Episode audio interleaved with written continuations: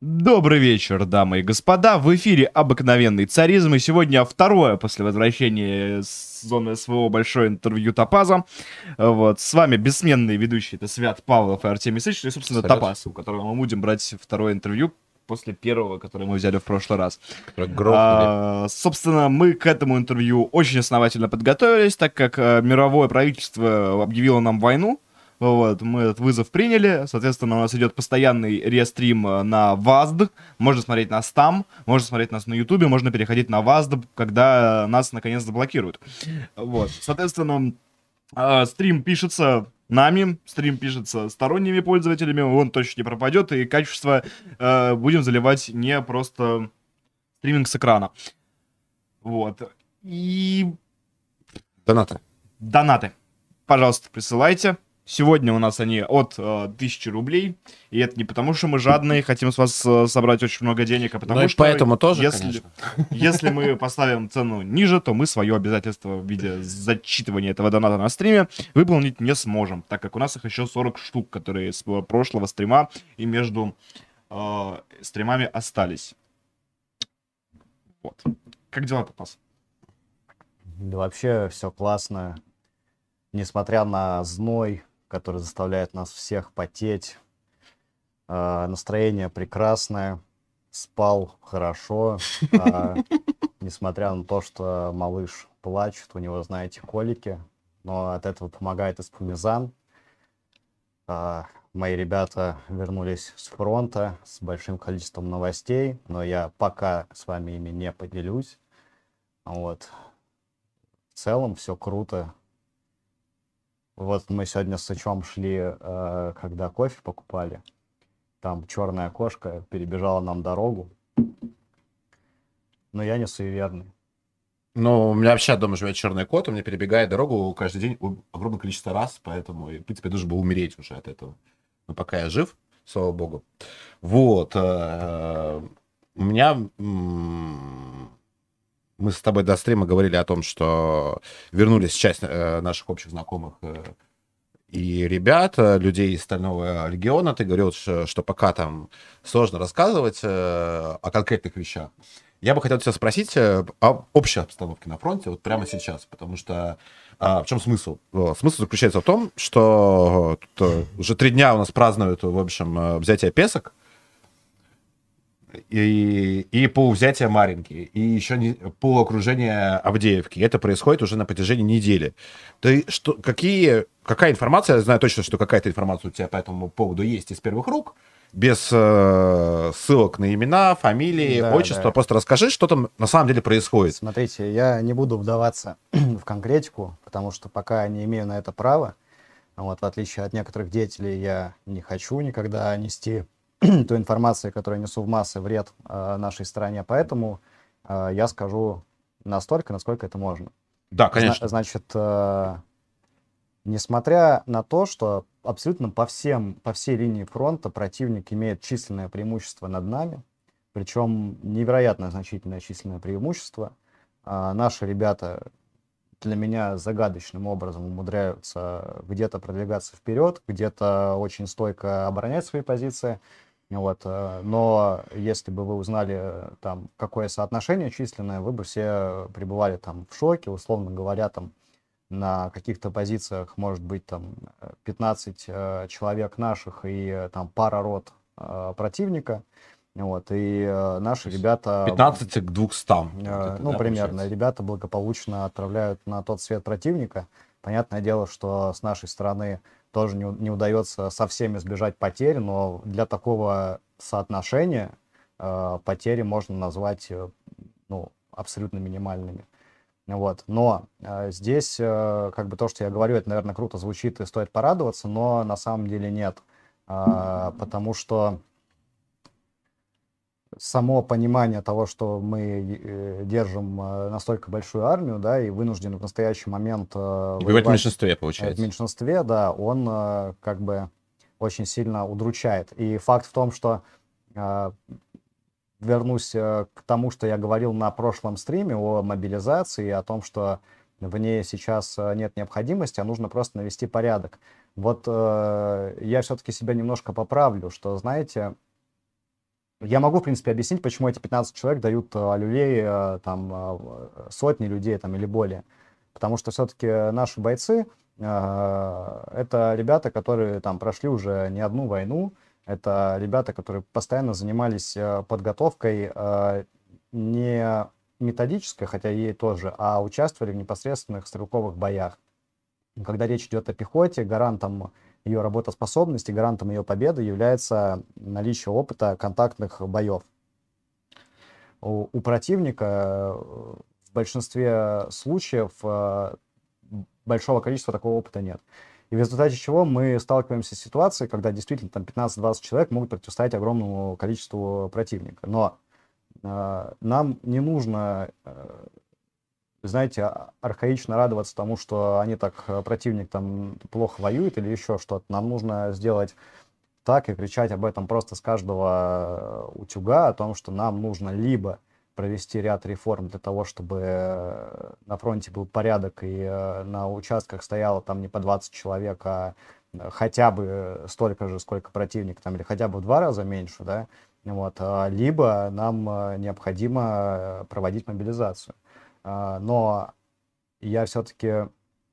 То есть у нас все равно есть развилка, э, два пути. То есть нужно что-то менять. И либо вот... мы меняем структуру, армейскую так структуру вы... управления, да. либо, мы, либо мы мобилизуем людей. Так вы просто понимаете, насколько вот в первом варианте смене э, структуры военной, насколько это просто титаническая э, задача, когда нужно бюрократическую машину, которая работает уже не один десяток лет, просто повернуть вспять чтобы все работало совершенно иначе, начиная от э, кадрового вопроса на этапе там устройства, э, ну, знаешь, типа, вступления человека в офицерский чин э, и заканчивая этапом там формирования подразделений, там, кадрового вопроса воинских специальностей и прочего, и прочего, и прочего. То есть это звучит типа, ребят, не надо мобилизацию, давайте лучше наведем порядок. Но вот эта сама фраза «наведем порядок», она вмещает в себя настолько неподъемный комплекс мер, что ей должны заниматься ну, воистину гениальные люди, которые могут не то что на пять шагов вперед думать, которые могут э, заставить развернуться вспять систему, которая, из которой фактически состоит наша страна, которая является основой постсоветской России. Еще есть жесткая вероятность, что наведение порядка приведет к тому, что все станет хуже, а не лучше. Вот, есть если, такой вариант. Если люди меняют систему, то есть вероятность того, что новая система будет работать хуже. Скажи мне, а, а есть э, ли вероятность то, что, ну, принципиально такой момент, что у нас инициатива находится на достаточно уже высоком чине, и э, к, на, на уровень отделения взводов рот она очень мало, как бы, относится. Этим людям нужно очень много согласовывать и присогласовывать. Я прав? Э, да здесь э, немножко в другом ситуации. Вот э, для понимания, чтобы ты понимал, о чем я говорю, я продолжу, что вот второй путь, uh-huh. мобилизация, он является более легко осуществим, и я вам больше скажу, что из некоторых источников, которым я не имею оснований не доверять, я имею информацию, что мобилизации таки быть. Вот, и э, примерно это произойдет э, после грядущего признания э, республик э, ДНР, ЛНР частью Российской Федерации. И, видимо, включение Херсона и Запорожья. Э, вот насчет этого не знаю. Я делюсь mm-hmm. той информацией, да, да, да. которой обладаю. И э, каким образом будет осуществляться эта мобилизация? Да, какой масштаб будет мобилизация? Вот, э, этой это... информацией я не владею. Масштаб мобилизации может быть разный. Но... То есть, подставить всех мужчин под ружье либо поставить там под ружье тех, кто там ну, всех, послужил вчера. Всех, всех мужчин э, в этом нет необходимости просто. То есть, э, если хотя бы там... Это невозможно. Э, я же еще раз говорю, если хотя бы получится реализовать, чтобы нас было в два раза меньше, чем противник, хотя вот абсурдно, что я это говорю, хотя когда для штурма, для наступления необходимо, наоборот, превосходящая сила. Естественно. Но да. если наших будет хотя бы в два раза меньше, эта война очень-очень э, стремительно начнут развиваться события в нашу пользу, и будут реализованы те планы, на которые ставка была изначально, что мы прям мочим и э, хороним противника. Вот. И повторюсь, что вот, э, у меня есть основания очень серьезно полагать, как бы я человек, который обычно не позволяет себе прогнозов, потому что это очень э, неблагодарное дело обычно, поэтому я понимаю, что когда ты раскидываешься прогнозами, у тебя очень быстро растет аудитория, и э, люди там тебя репостят, обсуждают, но я этого стараюсь избегать. В настоящий момент вот у меня имеется такая информация, И она меня радует на самом деле, потому что э, я на самом деле устал э, слушать, э, сам участвовать в таких ситуациях, слушать от ребят с разных направлений вот таких ситуаций, когда наши в абсолютном меньшинстве э, уничтожают превосходящие силы противника, э, несут потери, которые, в принципе, вот на данном участке можно было бы вовсе не нести. Э, как бы причины того, почему все так, э, я не буду браться объяснять, потому что это уже материя взаимодействия как бы там высших чинов между собой, но я склонен э, считать, что это абсолютно в функционально-техническом плане неправильная выстроенная коммуникация и иерархия между, э, ну, командирская иерархия. Вот. То есть, другими словами, ты согласен со Стрелковым? Нет. Хорошо, а в чем ты не согласен в плане мобилизации с Стрелковым, если абстрагироваться от э, твоего личного отношения, которое ты озвучил на Хорошо. А, дело в том, что э, если верить э, Игорю Ивановичу, мы несем, мы проигрываем войну. То есть мы, если сейчас что-то не сделать, то мы проиграем войну, что у нас там все самые бездарные, что э, вообще сейчас туда на этом этапе не надо было ехать, там один из ранних его текстов. Я во всем этом абсолютно не согласен. И э, следующий э, важный момент, который бы я хотел обозначить, э, ты меня чуть сбил с мысли, э, заключается в том, что Э, мобилизация будет, я сказал, ладно, вернемся, я просто э, слетела мысль, продолжим обсуждение. А, вопрос был как раз про, про то, что про, про мобилизацию. То есть ты говоришь, что мобилизация, по твоей информации, скорее всего, будет. Достоверно непонятно в каком масштабе да. и, как, и как она будет выглядеть.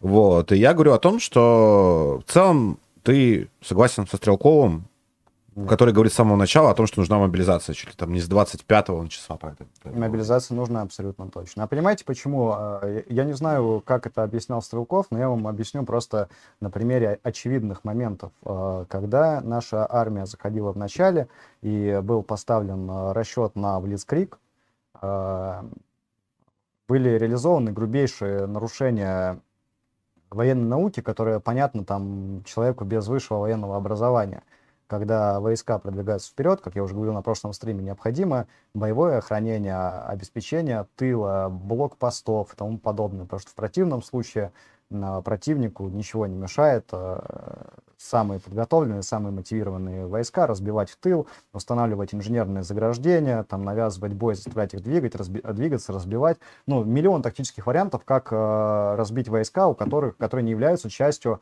э, структуры общей. Особенно, когда вы понимаете, что в обороне воевать это чистейший кайф. Это потрясающе. У тебя уже выстроенная логистика, у тебя уже выстроенные укрепы. Э, э, ты не должен осуществлять первоинициативных маневров, которые всегда являются самоубийственными, потому что сама суть войны заключается в том, что ты, собственно, так, таким tower defense, да, выстраиваешь определенные комбинации, а противник должен их взломать. Взломал неправильно, погиб. Вот, а, и получается, что мы воюем в наступлении, и э, вот в момент этого Блицкрига мы совершенно не последовали всем просто вот э, базовым вещам, которые необходимо ну, это как делать. в Сумах получилось, да? Там, где э, даже гарнизон толком не оставили, и хохлы буквально там разогнали 30 человек. В Сумах и начали бить, собственно, по нашим колоннам, которые шли через Сумскую область. Да, таких, таких историй немало. Слушай, а ты говоришь о преимуществе украинцев на численном соотношении с нами. А, когда я как понимаю, что в течение всей войны, в течение там, начала СВО, э, украинцы несли потери, несли их э, сильно больше, чем мы. Да. Вот. А у них накопилась достаточно серьезная масса потерянных и тяжело раненых, которые не могут вернуться в строй. И вопрос заключается в следующем. А будет ли такой момент, что у украинцев наступит а, критическое количество потерь, после которых, ну, там, я не знаю, они пойдут и свергнут Зеленского, вот, или там откажутся воевать, или пойдут там, а, там военный э, штурм за мир любой ценой? Эм. А, так было бы, если бы у нас э, было хотя бы в два раза меньше солдат, чем у них, и мы бы могли беспрерывно давить э, наступательным действием э, качественным, то есть не просто там а, обсыпать их артой, а, а непосредственно наступать вновь и вновь, ежедневно занимать позиции. А, сейчас мы просто занимаемся их убийством. Так вот, я объясню, к чему я все это говорю. Э, это, это уже там не на основе каких-то там э, инсайдов, это я говорю просто собственный прогноз. В настоящий момент э, обе стороны невероятно сильно заинтересованы в временном перемирии. На перемирии? Да. Ну, оно может быть под видом каких-то там э, около Минских, э, еще чего-то. Объясню почему. Потому что если у нас будет мобилизация, мобилизацию невозможно реализовать без э, подготовки мобилизованных. Для того, чтобы обеспечить качественную подготовку мобилизованных ротацию э, имеющихся там войск, их доукомплектацию и тому подобное, э, необходимо по всей России построить там инфраструктуру, которая будет заниматься вербовкой, подготовкой, логистикой и тому подобное. Вот человек, там, ну, подготовка не будет выглядеть так, что тебе там, как в начале Call of Duty 2, там, кинь картошку в окно, вот тебе там побей ми мишку прикладом и иди убивать фашистов. Вот.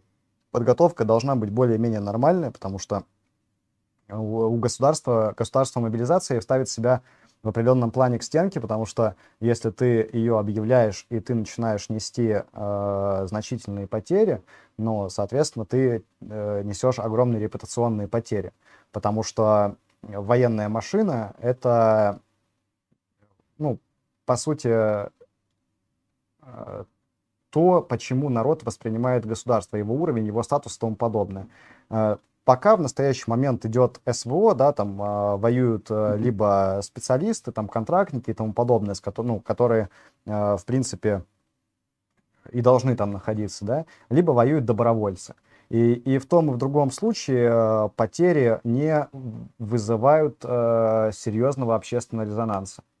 Вот. Но если это будут люди, которых э, призвали, которые занимались своими делами, там, не знаю, строили семьи, работали, что-то еще, и внезапно им говорят, бери автомат, э, иди воевать за нашу великую империю.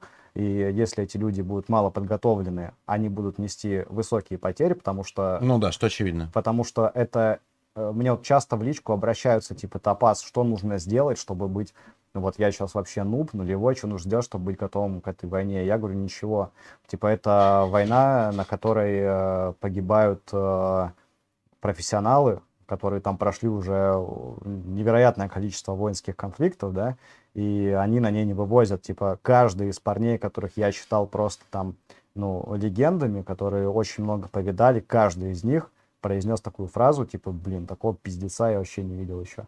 Вот, и при этом как бы э, происходит такой небольшой резонанс в голове из-за того, что парни выходят там э, несерьезно ранеными или вообще невредимыми из операции, где они уничтожают превосходящие силы противника, например, говорят, ну это пиздец, типа, это очень жестко. Вот. И как вы себе представляете парня, который что, он скачает какие-то книжки, почитает, съездит на какие-то курсы, где они там с деревянными автоматами побегают и будет готов к такой войне, где э, с обеих сторон э, как бы уже идет война на уровне высшей математики, когда маленький огневой контакт, э, там, условно говоря, отделение на отделение сопровождается поднятием дрона, обрезанием пути отхода с помощью артиллерийского заслона, там, формированием, ну, знаете, они там из маленького примера они на позициях не держат, как э, было там ранее, кучу людей, которые можно выжечь артой и спокойно зайти на позицию. Они держат там, условно говоря, пять человек, которые там сидят с тепловизорами и смотрят по сторонам. Наши войска идут э, на штурм, во-первых, что происходит? Их подпускают практически в упор, Потом начинают э, херачить перекрестным огнем из э, скрытых там э, пулеметных или снайперских позиций. А после чего, если понимают, что это уже не вопрос артиллерии, это уже вопрос прямого боестолкновения пехоты, просто там на, подлё на подлете пятиминутном находится там, ну, допустим, две роты, которые подлетают, и просто численным преимуществом начинается дикая мясорубка. Вот. И э, вот в такой войне вы говорите, о чем мне надо сделать, чтобы внезапно оказаться к ней готовым. Ну да, как подготовиться к Третьей мировой войне? Угу. То есть вопрос э, из такого разряда пишет, собственно, дизайнер, э, делится тоже своими мыслями в дворянском собрании. На самом деле, э, оформляйте подписку на Boosty, и ваши вопросы на всех наших стримах будут задаваться абсолютно бесплатно. Тем более, что сегодня подписка на Boosty стоит примерно столько же, сколько и... Сколько ваш Ну, донат, сколько да, и- поэтому это гораздо удобнее. А, Дизайнер говорит о том, в принципе, говорит э, совершенно логичную вещь о том, что мобилизации не будет до тех пор, пока не поедут на войну срочники, которые на войну, по большому счету, не поехали. Что ты думаешь по этому поводу? Нет, э, э, я вот только что говорил про репутационный удар для государства. А, Существуют э, резервисты, существуют люди, которые уже а, отслужили. А Существуют люди, которых можно... Не, срочники, кстати, поедут, потому что их направят в эти Ну, про- лагеря. да, я про это говорю. Да, да. Срочники первых, кто поедет, вот, а Мгм. потом уже будет, собственно, мобилизация, когда уже и срочников будет не хватать. Да, Да, давай, давай обсудим. Тоже буду просить тебя про- про- прогнозировать немножко. А, смотри, некоторые высокие лица национальных республик, народных, а, заявили, что до конца августа территория ДНР будет э, очищена от противника. Сейчас 14 число. Да, половина Насколько августа вероятно, прошло, да. что их слова сбудутся? Нет, не, не сбудутся никак. Потому что я знаю, что происходит на отдельных участках фронта. А, Вы, да, вы тоже прекрасно знаете, когда там бой за какой-нибудь коровник, за, за какой-нибудь домик идет а, там Ну да. неделями и с огромными потерями с обеих сторон и освободить всю республику.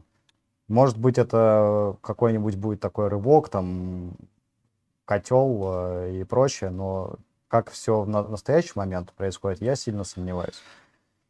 Слушай, как ты вообще относишься к тому, что они параллельно штурмуют, ну, там, типа, примерно 5 операций я сейчас вижу в ДНР. То есть я вижу, что в сторону Пе- Песок, в сторону Маринки и- и- и- огибают Авдеевку с двух сторон, э, параллельно этому штурмуют э, э, Артемовск, параллельно этому э, штурмуют, собственно, Солидар, и параллельно этому что-то Северск. север. Но Северск. было Как бы... ты относишься к тому, что все это движется абсолютно одинаково, э, ну, типа, одновременно? Так было бы очень печально, если бы все это двигалось не одновременно, потому что э, ребята бы пробивали один участок фронта с другого участка фронта, который совершенно не двигается, и там относительное затишье, перебрасывались бы силы, и Силы, ребят выдавливали бы или, или котлили. В этом плане, э, ну, вот мое личное мнение, хотя изначально я думал, что все будет иначе, э, по тому, кто, э, насколько как берегут людей, да, собственных, я считаю, что вот, а, несмотря там на все, в том числе на мое мнение до этого, я считаю, что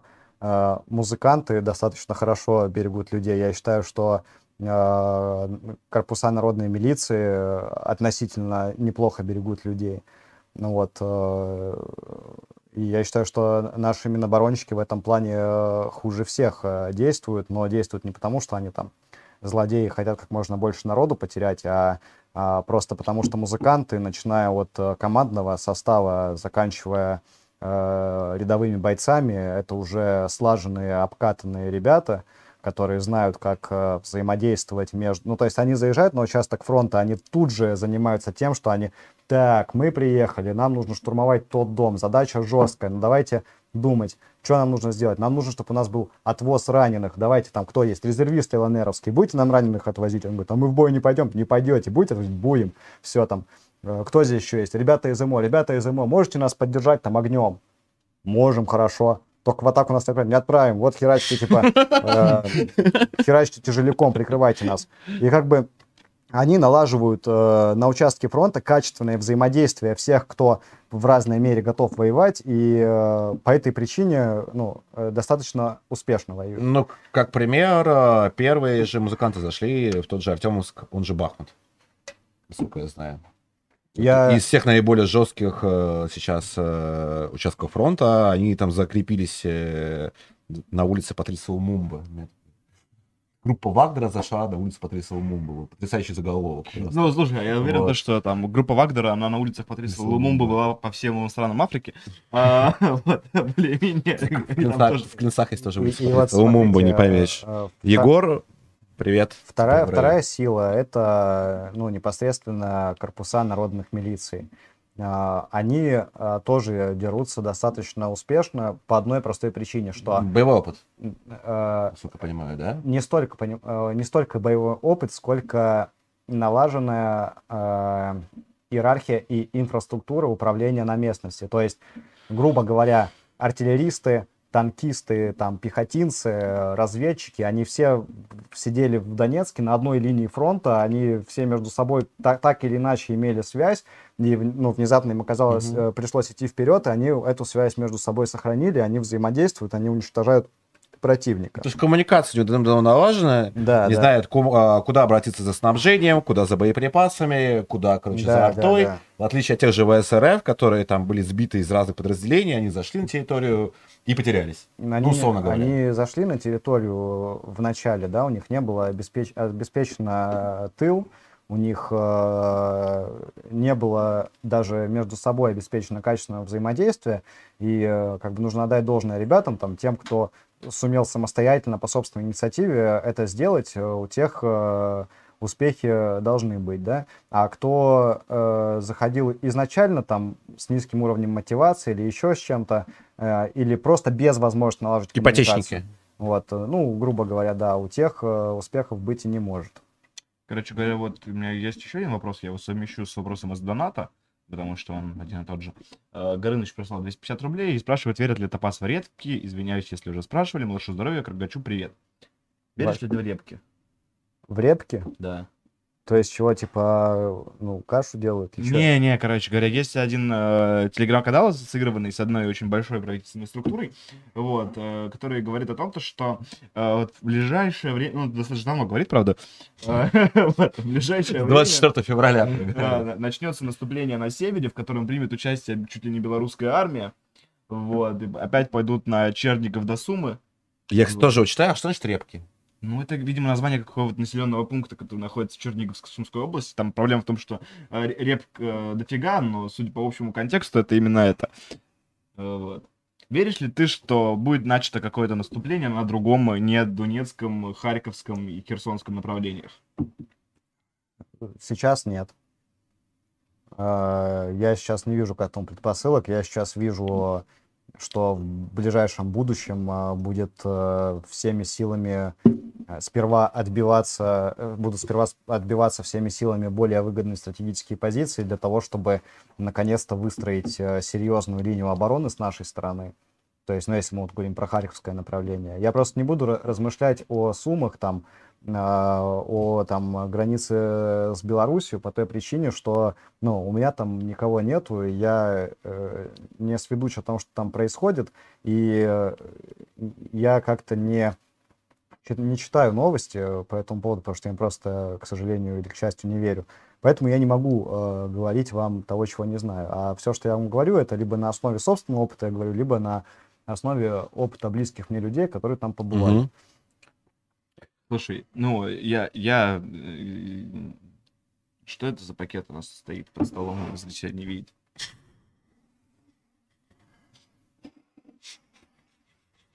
Вот, это, это ребята из Bomb Toys э, передали э, парням из обыкновенного царизма, как мы должны их называть? X, А, э, X люди. X-мена, да. X-мены. Вот. Но для того, чтобы X-мен вел себя хорошо, за ним будет при- присматривать Z. Зетмен. Может на нем сидеть, например.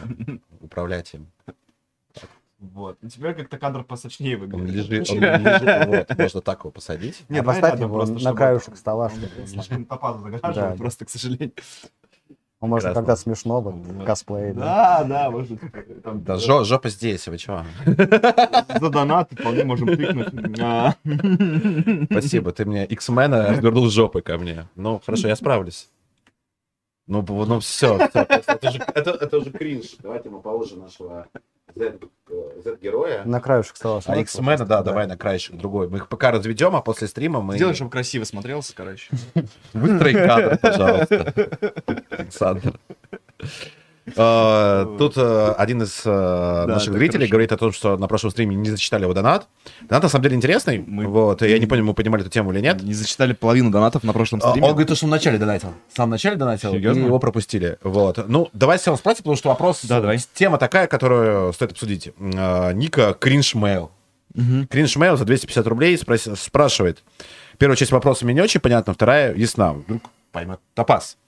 Если у почетных русских из Бурятии появится своя танковая дивизия, им, им разрешат использовать спас- спастические символы. Не очень понятно, что такое. Но второй вопрос более ясный. Сластика, правильно говорить. А, Сластика. сластик. Сластика. Л. Что думает Топас по поводу советизации памятники, э, советизации памятники Ленину в Мариуполе и так далее? Не зрада ли? Что ты думаешь по поводу советизации на освобожденных территориях э, бывшей Украины? Ну, понимаете, э, мы же должны осознавать, что пока идет война, мы не должны позволять себе а, внутренние какие-то склоки на уровне там а, правильности памятников в Мариуполе и тому подобное, потому что в отличие от нашей стороны у противника правильно работает пропаганда. Местами, э, там, если мы говорим о каких-то цепсошниках и прочем говне, это работает очень кринжово, но работает очень массово. А если мы говорим о каких-то центральных СМИ, о э, ну, каких-то технологиях пропаганды, то все это работает очень хорошо и намного лучше, чем у нас. Это правда. Вот. а, Любая сейчас с нашей стороны, там, на уровне даже какой-нибудь петиция о том, что давайте в Мариуполе поставим памятник Топазу, а не памятник там а, Ленину, Ну она, она будет в итоге раскачана до того уровня, что у нас там чуть ли не начинается гражданская война. Я понимаю, что это херово, но, допустим, я участником этих событий, там, противостояния советизации Мариуполя, э, не буду являться. Главное, чтобы не было свинизации обратной Мариуполя, и на том спасибо. А уже потом, после победы, разберемся, под какими флагами нам строить прекрасную Россию будущего. Ты решил ее вообще убрать? Да. Почему? Ну ладно.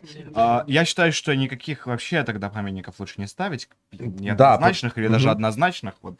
Э, Используйте национальное знамя, русский язык, это символов, э, их два, их достаточно, а ничего, что может с сторону хоть в одну, хоть в другую дать, короче, делать не Ну, надо. ну, для меня вот не совсем понятны вот эти вот выпады, например, с Лениным, по той причине, что я не понимаю, для кого они делаются. Ну да. Условно говоря, э, ну, там есть э, русские ребята, у которых в большинстве своем, там даже у аймошников, правильные взгляды. То есть и им этот Ленин 300 лет не характерился. мощников. Ну, потому что это все-таки государственная структура, и там нет аппарата, там, а, набора по идеологическим взглядам. Вот, э, значит, э, ребята э, из ДНР, там вообще этот Ленин до лампочки. Кто, кто там, чеченцы хотят, чтобы Ленин стоял. Ну, то есть вот вопрос, для кого это делается? А для кого бабка с красным флагом вообще? Да это случайность. такой же вопрос. вот. Ну нет, баб- А мальчик Алешка зачем? Вот для кого это? Ну, Мне кажется, это проблема в том, что просто это делают совершенно бездарные люди, которые едят свой хлеб очень зря. Ну, я, Вот я вот пред- предполагал такую тему, я даже писал об этом пост. А, вся проблема в том, что у нас пропагандой занимаются старые люди.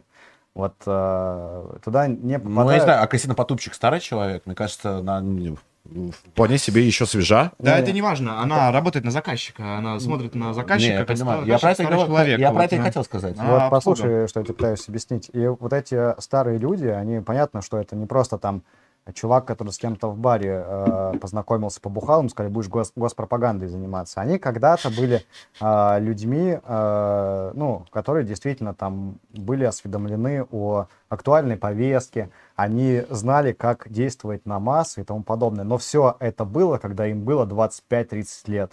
Сейчас это э, там 80-летний э, разрушающийся старик, который последний раз выходил э, на улицу для того, чтобы чем там старики занимаются, для того, В чтобы аптеку. для того, чтобы ездить в метро и там э, в аптеку. Ну, только он же богатый, поэтому он для того, Вот чтобы он вообще не выходил на улицу. да, вот. И этот человек, ему ставится задача, на него выделяются деньги, чтобы он вот э, создал положительный образ нашей армии. И он думает, так, армия, что там, блядь, ага, Афганистан вроде помню, что там, интернациональный долг, ага, вроде, ну, нормально пойдет. И вот он начинает э, вхерачивать вот это вот Креативити хуительно. вот, вообще. да, на основе этого. И он это делает не потому, что он там, хотя это выглядит так, не потому, что он хочет навредить, не потому, что он там тупой человек. Нет, он типа когда-то...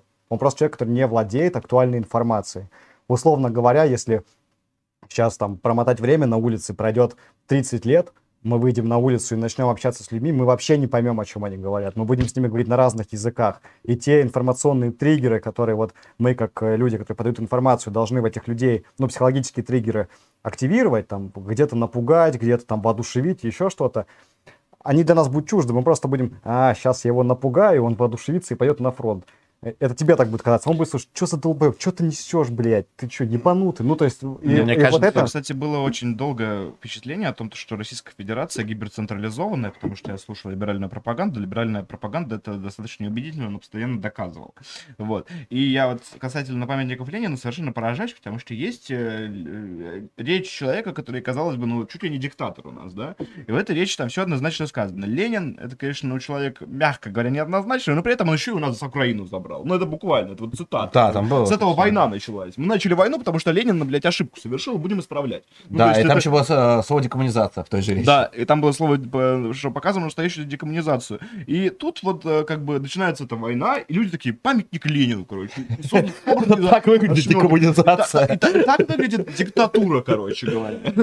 Нет, на самом деле, у меня есть своя теория на этот счет. Я вот в двух словах ее пишу достаточно быстро. Я думаю, что все потупчики и вот прочие деятели, которые занимаются вот этой вот пропагандой у нас, которым отдали эти сетки пропагандистские, они какой пропагандой до этого раньше занимались? Они занимались, в частности, потупчик, выборами в России. А на кого выборная пропаганда в первую очередь рассчитана? На пенсионеров, потому что пенсионеров много, они стабильно на выборы ходят, в отличие от молодых людей, поэтому пенсионерам подсовывают Ленина, подсовывают бабок, все, что любят пенсионеры.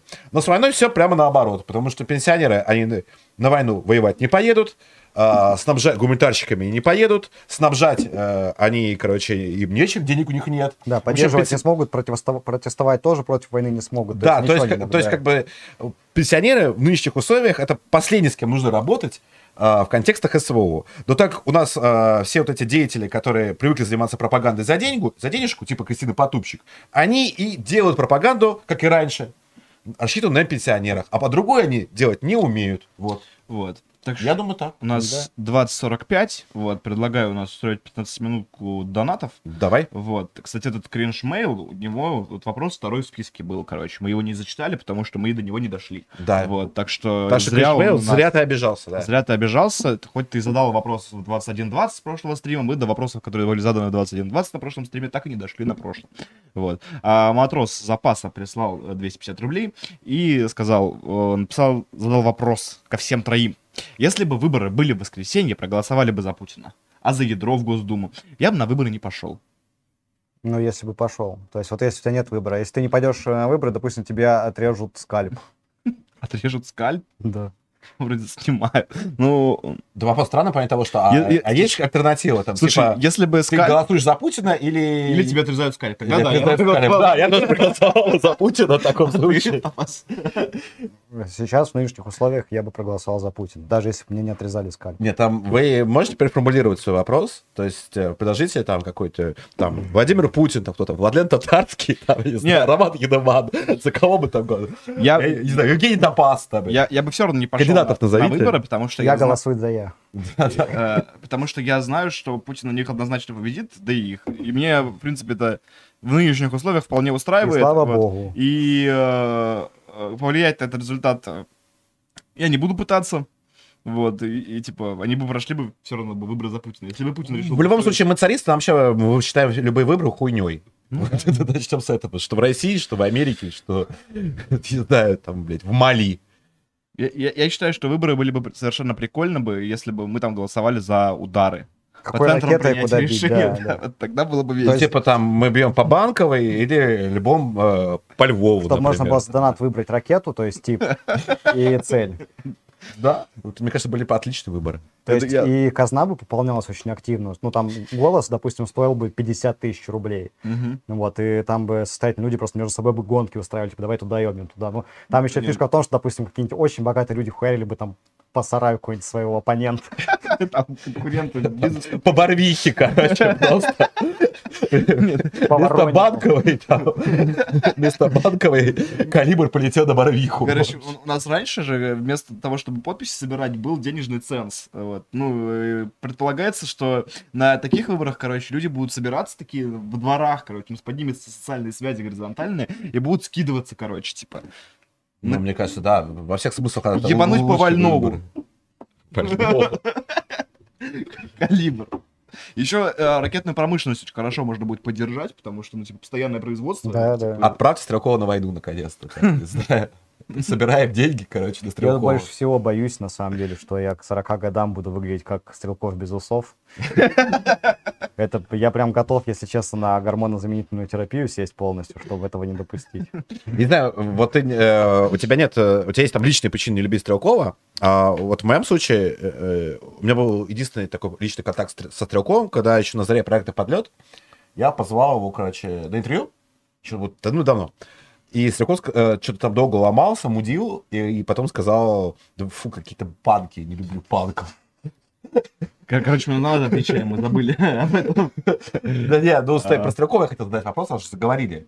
Снова будет вопрос про Стрелкова. Ты вот вообще понял, что произошло вот э, недавно с Стрелковым? Я просто не, не до конца, я праздновал день рождения, не до конца... Типа они тусили где-то там с Безлером, а, ну там все, Крыму, да. музыка, девочки, порошок, там все как надо, и внезапно, короче, Стрелков пропадает. Знаете, как в фильмах, в американских комедиях, где утром просыпаешься, а чувака нет. Вот. И потом выясняется, что он а, по поддельным документам с брифусы пытается попасть на войну, и ты вот, наверное, Безлерова искал повсюду там. Я просто вообще не понял. Потом Стрелков написал, что это полная хуйня, короче, никуда я там не пытался пройти. Ну, видимо, нихуя не произошло, и просто люди запортили какой-то фейк. А он- Фейк. а он- По-моему, это фейк был причем да. на в телеграм-канале, у которого есть плашка фейк от телеграма. Это фейковый риа новости, у которого, короче, когда ты репостишь, у них вот красным фейк написано. Хорошо, если, хорошо, если это фейк. Почему Стрелков не скинул селфи с усами? Я То думаю, есть, что- может, Безлер же он такой лютый чувак, он, может быть, просто по синей дыне сбрил усы и пустил это в эфир. Я, возможно, Не, ну, он кроме шуток, я, э, я не знаю, вот я вот, э, честно говоря, мне даже обидно за Стрелкова. э, Думаю, отправьте бы Стрелкова на войну-то, наконец-то. Если хочет человек повоевать, это же достойное дело, благородное Он дело. я- более-менее хочет бригаду, в этом проблема. я уже в прошлый раз говорил, что это будет. Вот, короче, пройдет мобилизация, например. То есть Стрелков будет рад, воодушевлен. Мы начнем очень быстро двигаться и получим такое серьезное преим- преимущество, что, например, потеря одного города ничего не будет значить. И вот туда мы пускаем Стрелкова, даем ему бригаду, он дед наконец-то там ее выводит, победоносно бережет русских людей, покидает этот город, его потом в СРФ берут, вот, Стрелков доволен, вы- пропадает из инфополя, начинает делать там, как косплеить белогвардейцев, скакать на коне, а, рубать по- вокруг шашкой, говорите, вот, здорово, теперь моя душа спокойна. Ты ир- иронизируешь на тему Славянска, насколько я понял. Никогда в жизни бы я так не сделал. Короче, Там, между э, прочим, целая книга написана. Дорог- Дорогие зрители, я напоминаю вам, что в случае бана от трансляции из-за набега X-менов, вот, пожалуйста, переходите в ВАЗД, ссылка, она есть и в описании, она есть и- в наших телеграм-каналах, всех, вот, и она есть э, даже на оверлее стрима, вот, поэтому помните о ней, вот, знаешь, не а- забывайте. А знаете, кто такие X-Men? Это люди с одной X-хромосомой. Ну, это тоже политика YouTube тоже не одобряет такие шутки. Посмеялся? А ты, а ты сможешь сейчас вспомнить эту мелодию, которая в мультиках играла в начале, и там, когда плохой перевод, типа «Гром», «Рентген». Можешь ее вспомнить? Я просто очень хочу, чтобы ее кто-то напел. Я, я пытаюсь. Я, Я, пытаюсь. я, я думаю, что Я часть до, до э, сих пор обидно, на- что никто нашей из вас не команды постпродакшена моей уже ищет. А то что... А, Я как так постоянно делаю. Если кто-то не смеется моей шуткой, я начинаю повторять до того момента, когда кто-то из Ну, начинает смеяться. это надо понять, типа, не посмеяться, потому что не услышали. Просто если не услышите, такой, типа, парни, А, Парк 357 прислал 500 рублей и написал следующее. Спросите, пожалуйста, Топаза. Топаз. Кому можно написать, чтобы э, Парк 357 разбанили на канале? А у меня там в описании есть, типа, поддержать канал и номер моей карты. Там а, 2 500 отправляешь, разбан и свой ник, тогда тебя разбанят. А, вот. А, Это шутка была. И тебя не разбанят никогда. Потому что там сидят модераторы, и если они тебя разбанят, значит, что-то плохое сделал. так что не шли 2500. И шли. шли 2500, но он не разбанен. Рэп Атакал прислал 450 рублей и написал, ребят, вы что, не слушали Паука и в Дум не играли? Рэп для шоколадок из гетто. Слава России. А вопрос? Рэп это кал. Ну, это просто утверждение о том, что рэп говно, короче. Это какой-то панк обоссанный. Вот я, как ненавижу панк. Фанат Киша, короче. Мне кажется, что э- это, это такая дихотомия из нулевых, короче. Они, делают друг другу молочные клизмы, короче, и стреляют такими лучами белыми мерзкими, блядь. Потом Вот. говорят, рэп это кал, это все для нигров. Да, для N людей. потом они спорят о том, что лучше PlayStation 3 или Xbox 360. Вот, потом начинают утверждать, э, спорить о том, что лучше Москва или Питер. Это фанат не это фанат Убермаргинал, это еще... Кто это говорит? Ой, да, это, это правда. Откуда? Я так понимаю, паук это тот самый... Паук, например. А, Берсень Красный прислал 999 рублей и написал «Топаз с новорожденным, здоровья, сыночку, тебе жены счастья и любви. Слава. России!» Слава России. Слава России. А, Русский порядок написал, прислал 250 рублей и написал а, «Приветствую команду обыкновенного царизма, поздравляю Топаза с рождением первенца, слава России и русскому воинству». Здравствуйте, русский порядок, вас я узнал. Да, да, я тоже. А, простой русский паренек а, прислал 250 рублей и э, написал «Передавайте привет элитному резерву, слава России». Привет, элитный резерв, Салют. слава России. Слава России. А, Какие прекрасные донаты вообще. да? А, Хохлы уебки прислали 50, вероятно, 50 рублей. Это, это не наше утверждение, это... Я, я это Осуждаем, осуждаем. Э, Ненавистник комиксов прислал 550 рублей и э, написал «Ребят, вы слышали про Струну? Что-нибудь знаете о нем? Взяли бы у него интервью? Вроде крутой парень». Нет, не понимаю, о ком это. Ты знаешь, кто такая Струна? Я где-то рассказывал, короче, как э, он ехал, во- ну, этот человек, не струна, ехал в автобусе, и у него начался, начался конфликт с цыганом каким-то, и цыган угрожал, что у него под воротником находится гитарная струна, и он сейчас может так за нее резко дернуть, что у чувака вскроется артерия шейная, и даже никто не поймет, что произошло, и цыган просто ну, уйдет, а чувак сечет кровью. Коварная цыганская мафия. Магия. Так он проверил это в итоге или нет? Нет. Ну, я тоже не проверял, ну, правда. Надо проверить, интересно. же. А, Чай любопытный. чай Липтон, ловкость. Всем плотная, господа. Плотная. Пытаюсь придумать шутку, основанную на том, что еще может быть плотным, но не могу, потому что только одно... Плотный стул. Ну, нет, Например. плотная. Плотный вид. Плотная А. кишка. Плотная слизь. Плотная, потная одежда. Ну, да. Авроский Евгений, насколько эффективна система Химарс и турецкие беспилотники Байрактар? Они действительно меняют ситуацию на фронте или это распиаренное оружие? Я не могу компетентно сказать про Хаймерс. Там вот э, в дворянском чате сидят ребята, может быть, они скажут, а Байрактары а, полностью дискредитированы и полностью показали свою абсолютную неэффективность в войне против любой страны, у которой есть нормальное ПВО. И, э, ну, собственно, на этом они закончились. Ребята, которые были в, добровольцами в Ливии, они прекрасно помнят, что до того, как начало работать э, ПВО, э, эти байрактары были страшным сном наших бойцов. Там э, люди болели агрофобией, боялись выходить на открытые пространства. Вот. А как только появилось ПВО, причем там не, не самое современное, байрактары перестали доставлять хоть каких-то существенных проблем. Ну, как и сейчас. Когда вы, вы помните вообще последние видео, когда были с э, нанесением ударов с байрактарами? Они были, когда вот мы совершали вот этот безумный блицкрик, соответственно, наши войска где-то закреплялись, не устанавливалась э, на территории э, грамотная, да вообще никакая противовоздушная оборона, и тогда они могли э, качественно там работать. И, э, ну, в итоге мы получаем, что Байрактар — это прекрасное средство войны против э, людей, которые не являются частью э, войск. Это против каких-нибудь там арабов в тапочках с В пустыне, автоматами. да, Да, пустыне, это да. классная штука. А хорошо, а какие самые лучшие беспилотники, на твой взгляд, сейчас? У кого? Блин, я не А, раз... Ну, а у американцев, Я думаю, что конечно. американцы. Да, это, американцы. это абсолютно бесспорно. У американцев самый лучший беспилотник. А что ты думаешь по поводу поставок э, беспилотников из Ирана в СРФ?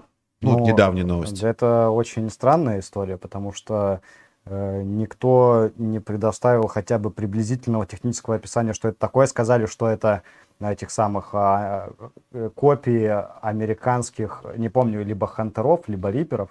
И в том и в другом случае это замечательная БПЛА, но э, оставляет э, у меня большое смущение, что как бы Россия страна значительно куда более развитая технологически, чем Иран. И для нас, например, технологии э, ну, т- современных беспилотников мы проигрываем, наверное, поколение на три. Ну, то есть, если взять там наш а, особенно часто используемый, используемый там Орлан и Мгм. сравнить э, с американскими аналогичными э, БПЛА, то мы проигрываем там на 2-3 поколения. И тут внезапно Иран, у которого нет э, своего микро, ну, производства собственной микроэлектроники, они говорят, что мы сделали э, по технологиям э, суперсовременных Новый передовых Риппер, БПЛА. короче. Да, и вот э, это очень сильно у меня вызывает сомнения, поэтому каких-то... Топаз. Да. Еще вопрос у меня такой. А, я последние три недели вижу достаточно большое количество видео, в котором э, российские баражирующие боеприпасы что-то ебают у, X-менов. А, вот. э, Как э, комментарии оставляют люди, это Lance 3.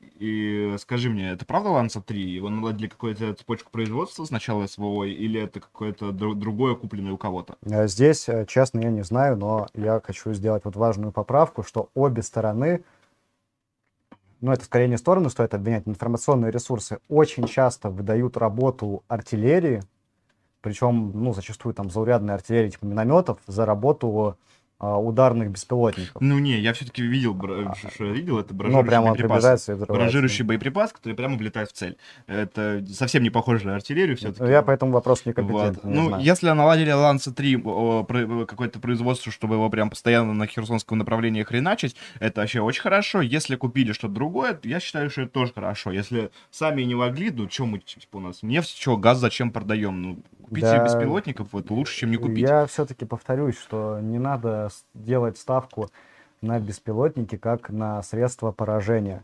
А, И особенно я часто слышу от ребят а, о том, что мы хотим, причем от разных ребят, мы хотим сделать свой э, ударный беспилотник, там, прикрепить на него, там, начиная от гранатомета, систему сброса, пистолет, нож, там, что угодно. И вот, и хотим, чтобы этот БПЛА поражал про- противника. Ну, то есть Хуй. взять там промышленные, гражданские... Что, хуй, ты просто вставку сделал? Тебя задонатили, что ты сказал? Нет, просто. Я пошутил. Система сброса.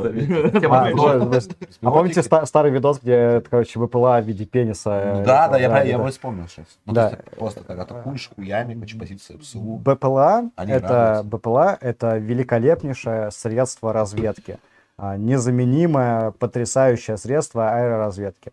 А, Делать из него пушку не надо, потому ну, вот что как раз, извините, я перебью, как раз вопрос на этот счет э, из, из дворянского собрания. Человек только что а, подписался и задает сразу же вопрос. Интересно, БПЛА любые долго будут достигать уровня пилотируемого штурмовика фронтового бомбардировщика? Ну, Ты блин, говоришь о том, что в этом нет смысла. А, Понимаете, мы ведь э, говорим вот БПЛА, мы очень сильно обобщаем, ведь, э, вот, допустим, никто не обсуждает, что на этой войне локально уже были применены микродроны, очень классная штука.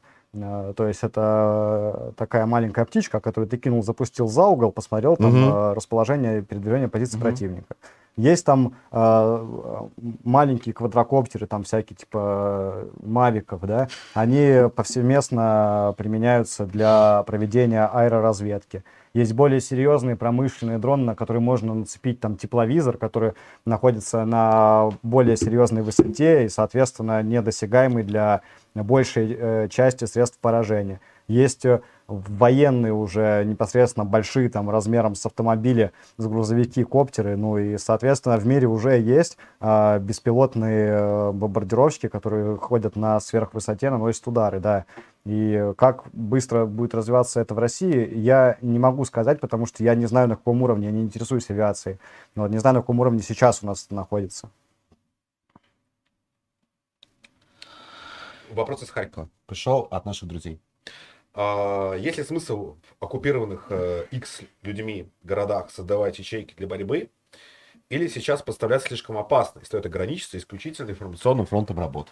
Нет, э, вам точно не следует объединяться, потому что любая система, э, когда вы находитесь в меньшинстве и э, государство использует все поли- полицейские механизмы, поли- механизмы контрразведки для того, чтобы таких, как вы, находить, самое последнее, что нужно делать, это организовывать какие-то собрания, пункты сборов и прочее.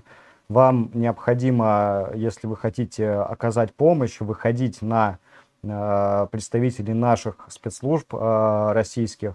Э, Не обязательно делать напрямую. Очень многие Типа нас с тобой. очень многие проверенные информационные каналы э, предоставляют, э, ну, являются связующими э, на, на гарантии собственной репутации с нашими спецслужбами. Вот. И таким образом вы сможете, не подставляя себя, э, оказывать нам помощь. И э, если вы такой человек на временно оккупированной э, украинскими э, террористами территории, э, и вы хотите оказать помощь э, русским войскам, то, безусловно, вы можете обратиться к любому из проверенных ресурсов, которые предоставляют такую связь. Собственно, вы можете обратиться к любому из нас. Вы можете любому из нас, написать в бот Топазу, в бот мне написать, Артемию, в общем. Это Первый очевидный шаг. И второй вопрос из Харькова. И потом куда там сейчас Мгм. закончим как раз. Вопрос весьма своеобразный. Интересный. А, Знаешь ли, Топаш, взят ли на данный момент в Харьковской области населенный пункт Уды? Нет, не знаю, правда. Не владею такой информацией, к сожалению. Подтверждались по нескольким источникам, вот, которые я видел. Вот, насколько ручаться за них не готов, но вроде как э, люди достаточно проверенные. Ну, Я э, как минимум знаю, что там идут бай. Вот. Вот, по-моему, Уды взяты одноборовка или что-то подобное, блин, название, я могу а, а, ошибаться. Вот, она не взята, потому что там что-то есть. Вот. Мне, а, мне очень нравится отличный заголовок. Русские взяли Уды. Русские взяли Нью-Йорк, будет круче. Нет, русские взяли Уды и пошли воевать на Украину. Вы знаете, когда, когда железные с Грузией э, этот движуху Да, да, да, Да, и там в США, да, штат Джорджия, там э, с, с ума сходили, типа, Грузия, Джорджия. Да, да, да. Вот. У нас, собственно, деколонизаторы наши, которые карту Америки рисовали, они просто взяли и штат Джорджия, выделили в отдельное государство, которое переименовали в Грузию. А, Улыбка Кресла прислала 500 рублей, а, написала на чефир приятной компании, рад, что все невредимы. Ну, Здесь у нас... В Москве у нас самую главную опасность представляет наш оператор. Вот. Вот, поэтому не очень удивительно, что мы невредимы. Вот. Надеемся, что все остальные тоже будут невредимы, кто и не в Москве.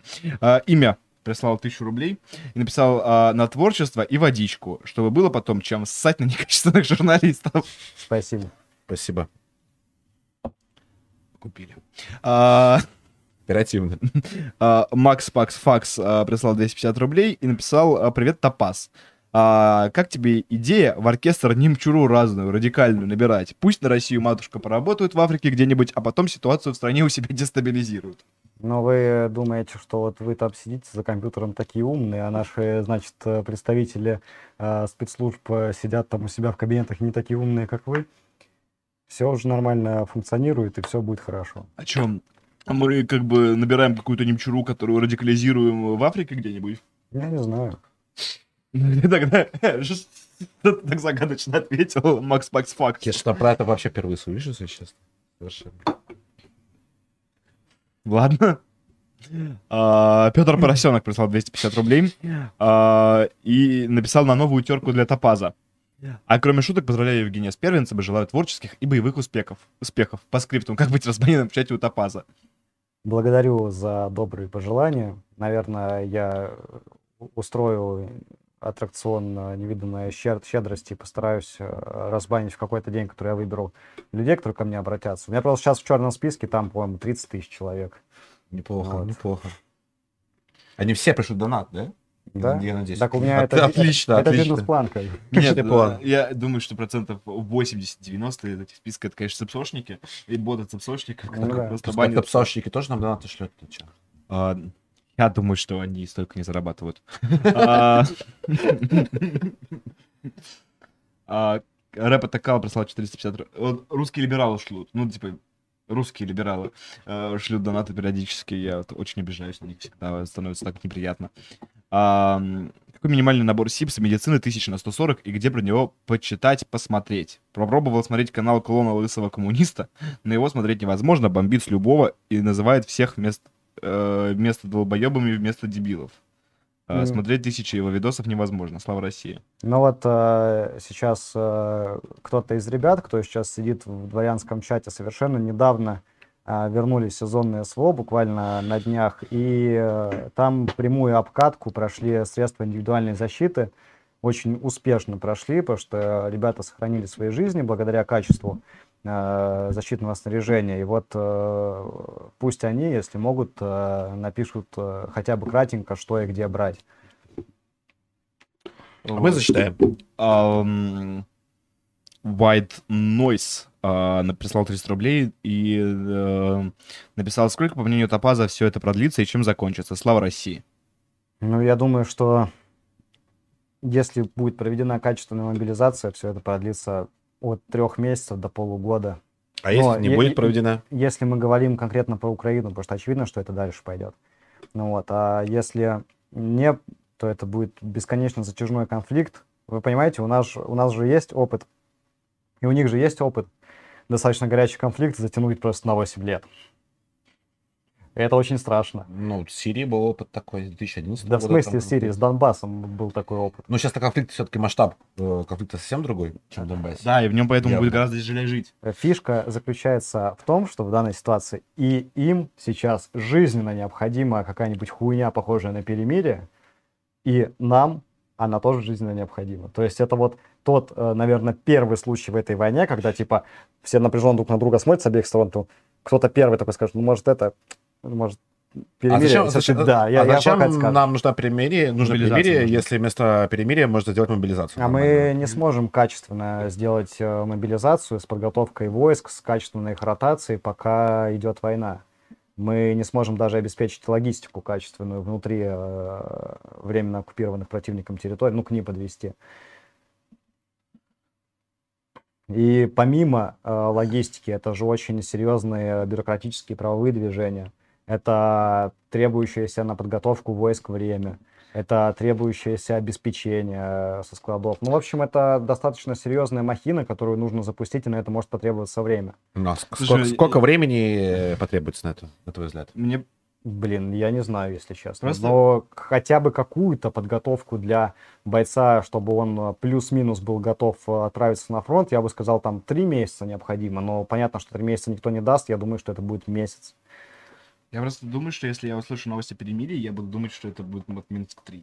Ночной слив, да, да. что это сл- слив. Вот. э, Ну, во- во- вообще, Новость о перемирии всегда пугает. Просто понимаете, в чем здесь нюанс с противником? Э, Это перемирие будет воспринято как победа. Да. потому что это будет подтверждение проваленного Блицкрига с нашей стороны. А для э, наших властей, для нашего государства это будет всей патриотической общественностью воспринято как предательство. Но на самом деле я считаю, что это перемирие временное, оно необходимо. Но временное я сейчас не говорю про 8 лет, я сейчас говорю про, там, про несколько месяцев, про один, от одного до трех месяцев. Типа несколько месяцев, чтобы провести нормальную мо- мобилизацию. запустить нормальный контингент и по военной науке нормально. А, Украина это государство, которое, ну, для государства масштаба Российской Федерации в принципе не представляет опасность. Если действовать грамотно, согласно военной науке, нормальным контингентом, хотя бы которого в два так, раза меньше. Так, как мы до этого не действовали. я, Да, я, да. я бы, я не знаю, записывает ли кто список, короче, что нужно сделать во время этого перемирия, вот, э, чтобы дальше было круче. Я считаю, что ну, было бы очень круто, если бы за этот месяц люди бы каким-нибудь образом собрали, категоризировали и распространили опыт бойцов, которые прошли через, собственно, вот полгода СВО.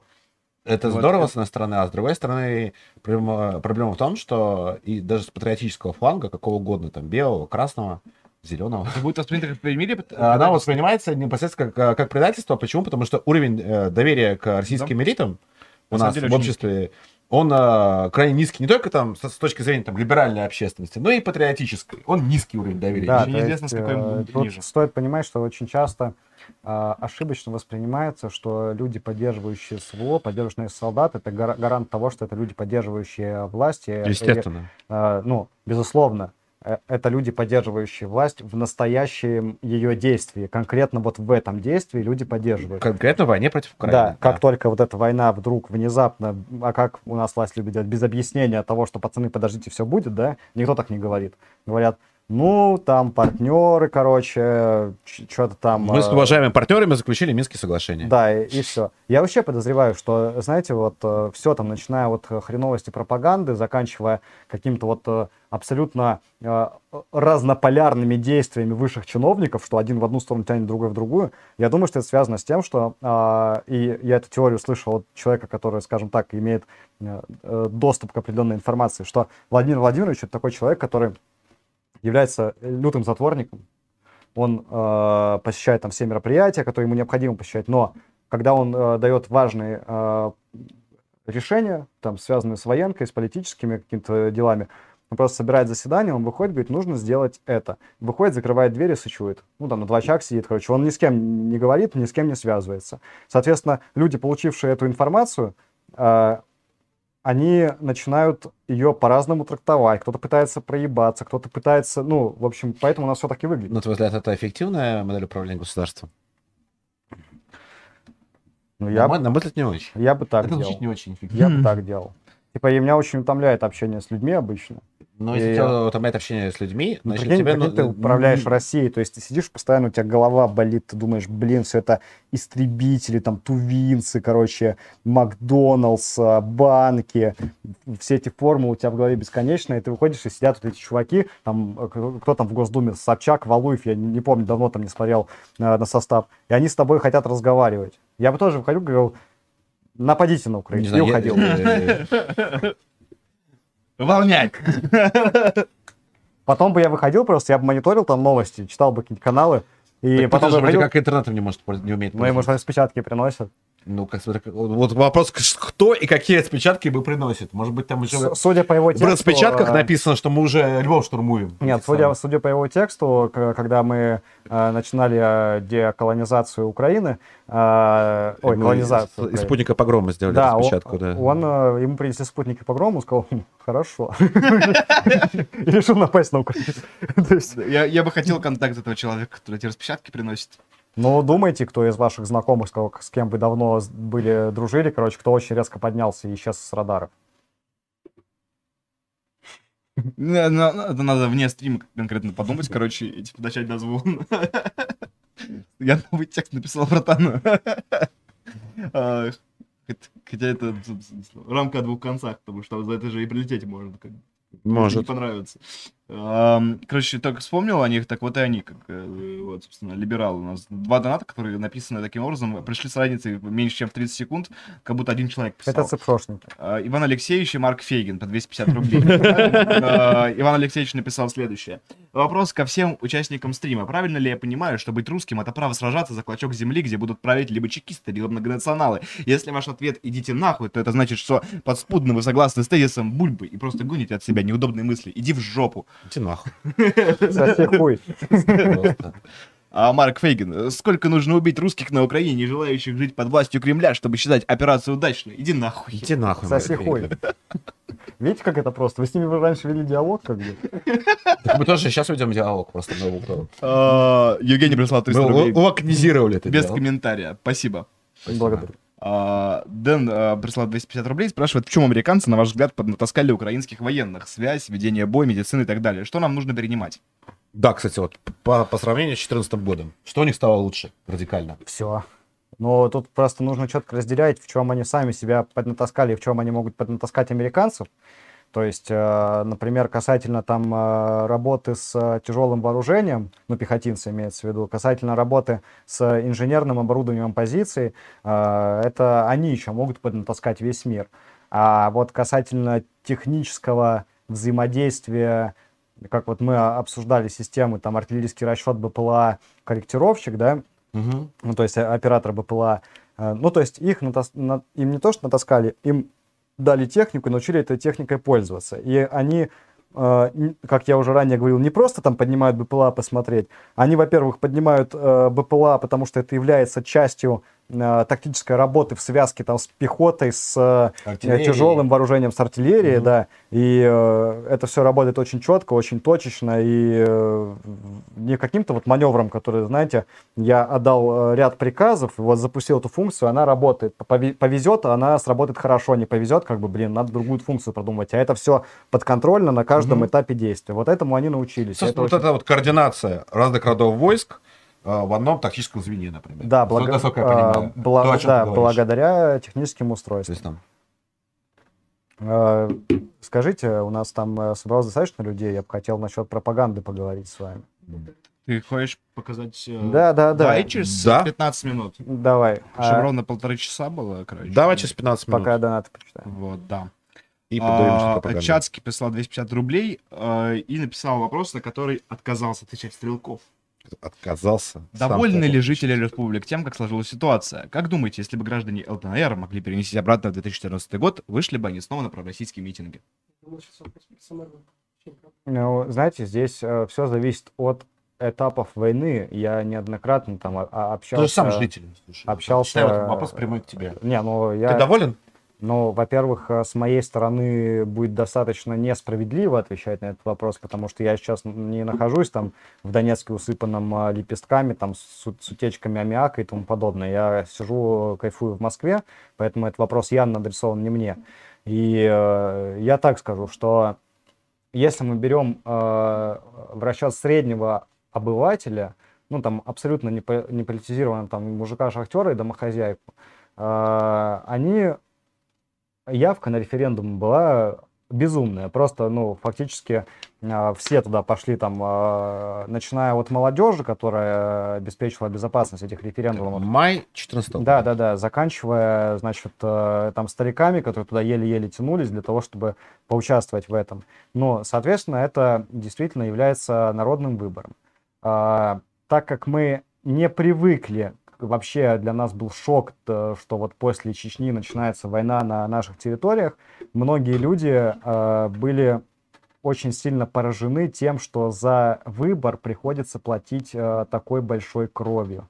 Ну, это сейчас для нас э, как-то это уже все в фоновом режиме происходит, и все это зашло так далеко, что нас уже как бы не удивляет, там, мы смотрим новость, так, обстреляли Донецк, мы просто пролистываем. А вспомните э, себя просто в 2013 году, если бы вы услышали, что какой-то любой город в СНГ обстреливает тяжелая артиллерия, ну, то есть это же безумие просто.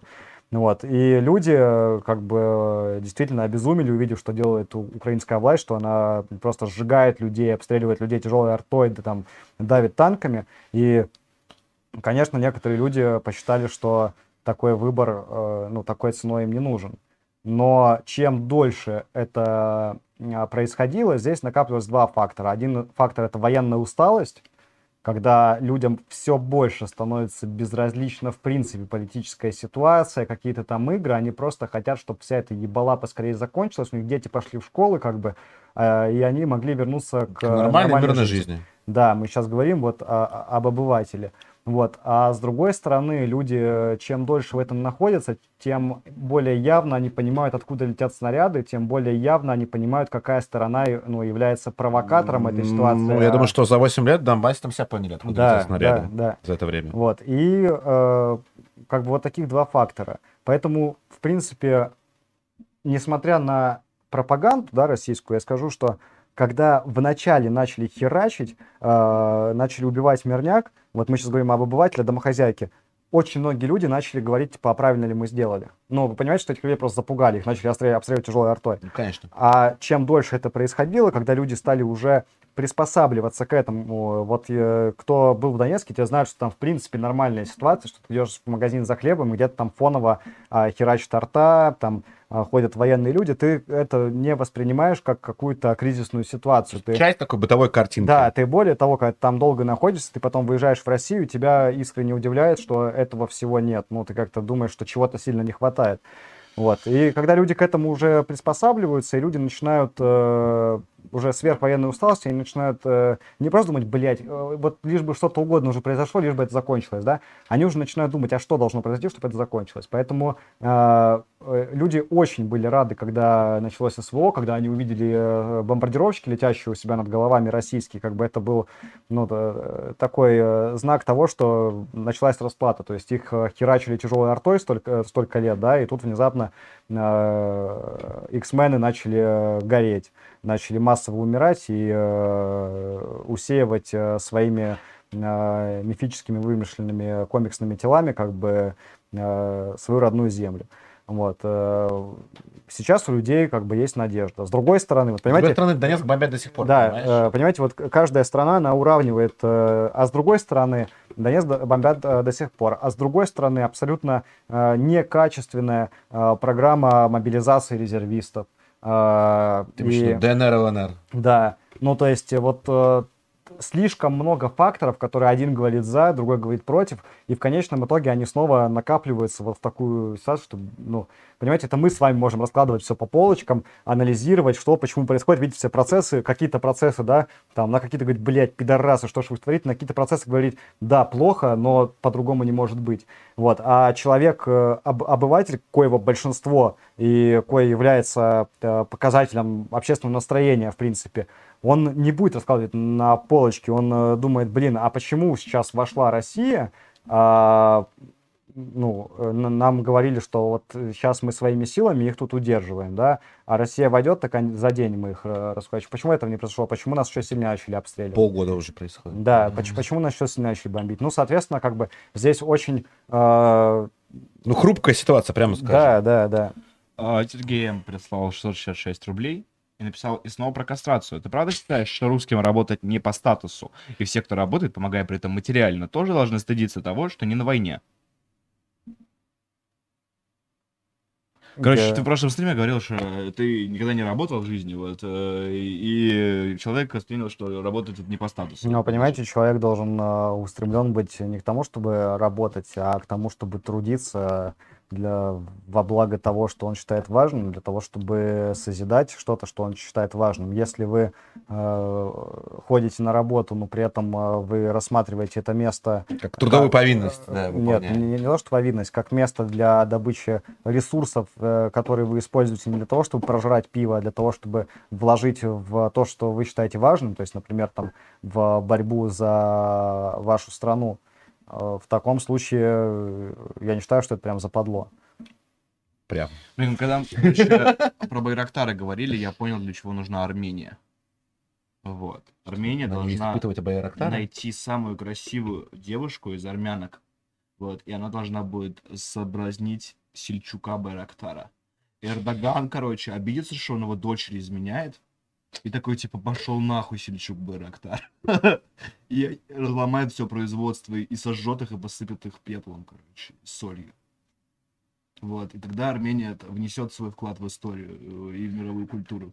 Ну, у тебя, кстати, Потому был- что просто про, про- про Армению у тебя, кстати, был недавно хо- хороший пост. Это какой-то дичь, я не понял нихуя из того, что ты сказал. Ну, кто такой Сельчук Байрактар? Нет. Это зять Эрдогана. И у него, ну, то есть... Его зовут Сельчук, Его зовут Сельчук. он украинец. Нет, отвырок. А. Я еще когда гуглил, короче, его, я нашел э, по, по запросу Байрак, Оксану Байрак. М. Вот, то есть они вас, ну, это братский народ. Есть еще такая дело. группа, которая постпанк, буйрак. Короче, Да. вот, и Буйрак, Байрактар, это, да. короче, зять Эрдогана. Соответственно, отношения держатся на том, то, что Сельчук Байрактар, он как бы муж э, дочери Эрдогана.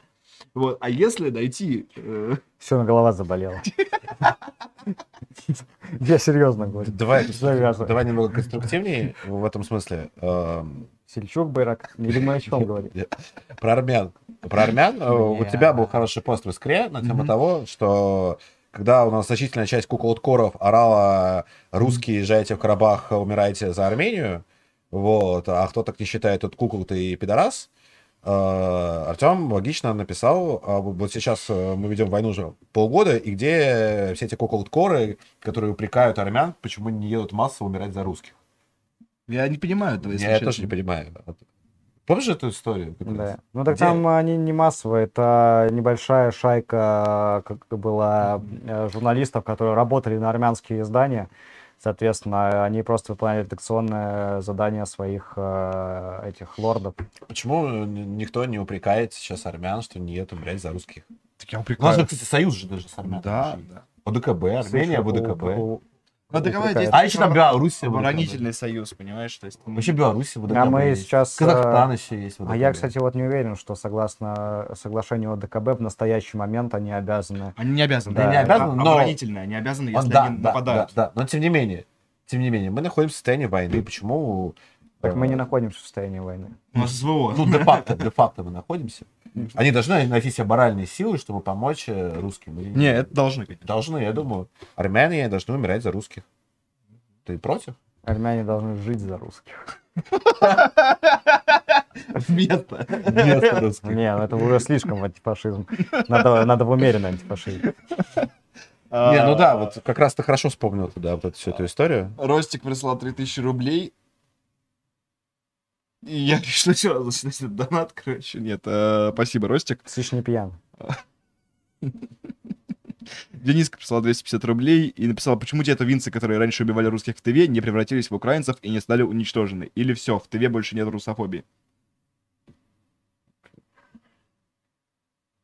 В смысле, с теми тувинцами, которые убивают э, русских в Туве, борются не войска э, штурмовых подразделений, с ними борется э, правовая система Российской Федерации, они благополучно сидят в тюрьмах.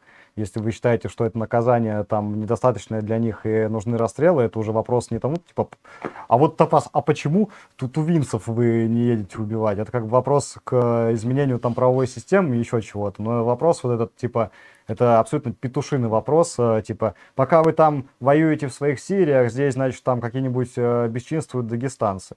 Ну, иди измени что-нибудь. Причем тут пацаны, которые как бы выполняют боевые задачи, уничтожают э, противника там, где они хотят. Почему они вообще вам что-то Да. должны? В конце концов, э, пацаны так уничтож- уничтожают врага. Если вы хотите уничтожать врага на территории Российской Федерации, вперед. Но вы вместо этого просто сидите и пиздите, короче. Короче, вопрос укра- от, Я вот с Топазом полностью от согласен. украинской разведки. Так, что говорит украинская разведка? Что Чел разведала? прислал 333 рубля и написал а, «Привет, парни». Чел это никнейм, если что. А, «Привет, парни. Слежу за ДШРГ Руси с 2014 года. Хотел задать пару вопросов, а то многое непонятно. Ты воюешь в Русиче или в каком-то другом отряде?» Я сейчас не воюю. А, В Русиче пара десятков человек или пара сотен? Пару тысяч.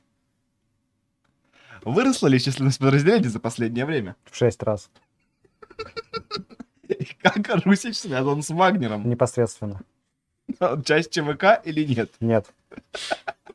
Непонятно ни хера. Да. А, Понимаешь, ты сейчас отвечал прям как Паша Техник на полиграфе, примерно так. Бля, прекрасный блиц, мне нравится. А, Виктория Ви а, прислала 500 рублей а, и написала а, Топаз здравия, поздравляю с малым, А, береги здоровье. С малым. Береги здоровье, лечи контузию. Ребятам нашим передай себя беречь. Обняла. Спасибо большое. Слава России. Слава России. Ну что же, расскажи, что же сейчас за видео прекрасное мы увидим? Бомбическое. Ну, мы вот... а, Я об- так полагаю, начинается презентация твоего проекта, правильно? Мы на Обещанная. этом стриме обсуждали а, проблему с а, абсолютно бесхребетным, а, абсолютно лоховским аппаратом пропаганды в нашей стране. А так как я человек а, серьезный, человек а, достаточно, а, скажем так, заинтересованный в том, чтобы наша страна побеждала в войнах, в том числе на информационном фронте, я решил взять ситуацию в э, свои руки, не только в свои, и э, создать поучаствовать в создании э, проекта, э, который в настоящий момент даже не приобрел собственного названия, но уже запущен, уже работает. Заключается он в том, что у меня есть э, хороший друг, с которым вы знакомы по стриму на царском телевидении, где мы обсуждали Афганистан, и он был приглашенным гостем. Это Макс Холод, отличный парень, очень давно в нашем кругу общения, но при этом э, жизнь так сложилась, к, в данной ситуации к лучшему сложилось, что он до настоящего момента не участвовал в боевых действиях, э, не попадал в... Ну, э, не был в командировках по военке. И как-то раз я сидел и возмущался тому, почему мы, черт подери, проигрываем в информационной войне, что для этого нужно сделать. Я размышлял о многом. О некоторых вещах даже размышлял, которые к этому вообще не имели отношения, там, о поездах, например. Вот. Но э, я пришел к тому, что для того, чтобы победить в информационной войне, на ней нужно сражаться. Я позвонил Максу и сказал ему, Макс, а хочешь, я тебя отправлю на войну в состав крутого подразделения, э, на, Собственно, твоего. на самую э, передовую линию, а, к ребятам, которые реально воюют, и э, ты там будешь с ними воевать, и еще снимать для меня фильм про то, как там обстоят дела. Вот. То есть такое ультра гонза. И э, я думал, что Макс скажет, мне нужно время подумать, скажет, крутая идея, давай. Вот. И, собственно, Макс сейчас там, он сейчас снимает фильм, он уже много интересного снял. А, Безусловно, как бы у этого фильма есть э, две цели, одна из которых э, э, я хочу, чтобы это был, скажем так, пилотный проект моего, моей собственной медиамашины, да, а вторая задача, что все-таки по мере публикации Макс там будет надолго, и он, возможно, мы с ним даже не одну серию этого фильма. Э, Как следствие, я буду собирать э, средства для помощи подразделению. То есть в настоящий момент у ребят э, нет э, качественных средств связи. э, я думаю, что мы в скором времени их обеспечим этими средствами связи. Вот. э, Короче, смотрите, что Холод там наснимал. Это круто. Сейчас, у меня еще вот э, два момента, короче. Так мы вообще не знаем, почему YouTube решил заманить наш а, стрим, и одна из моих э, идей заключается в том, что там были люди в военной форме, которые что-то бегали, выполняли боевые задачи. Вот. Если стрим наебнется, то вы знаете, что нужно переходить на ВАЗ ТВ. А, ссылка прям вот сейчас на оверлее, короче говоря. Запомните ее, переходите туда. И еще, э, после тизера будет небольшая музыкальная пауза, после которой мы вернемся. Вот. А сейчас Обычный парень просто собрался и поехал на войну. Харьковское направление. Я думаю, будет много интересного.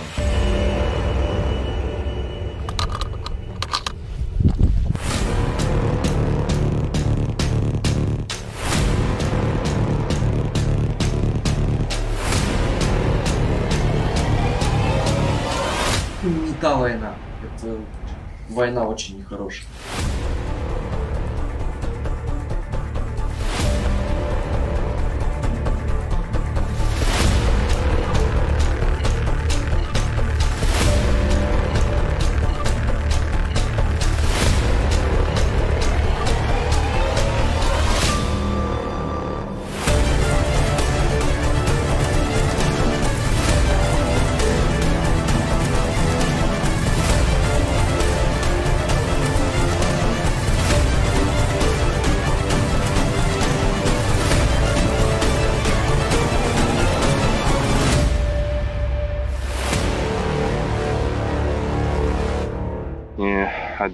Наркотик, ни одна самая красивая женщина не даст, блядь, такого выброса гормонов.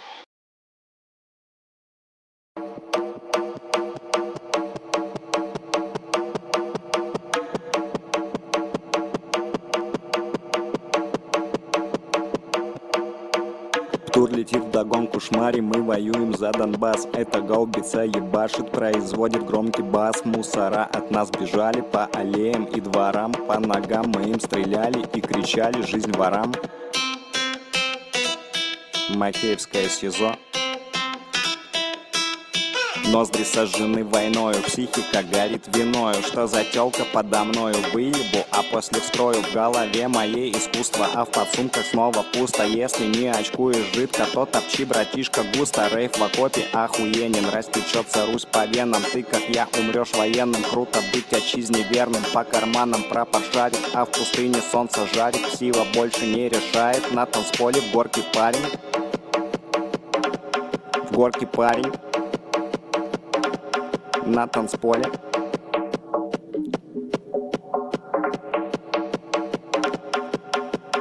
Отъебу хохла жену и контуженный усну. Этот стиль будто мон 200 Разъебал толпу по жести. Топчем быстро, топчем вместе. Это сила русской мести. На груди массивный крестик. Бит ебашит, броня трестит. Русь великая воскреснет. Ёбнет силой моя песня. Воевать с тобой чудесно Но в десанте очень тесно. Очарован красотою Обливаюсь кислотою. Выкопаем быстро море. Война дело молодое. Молодое. Макеевское СИЗО.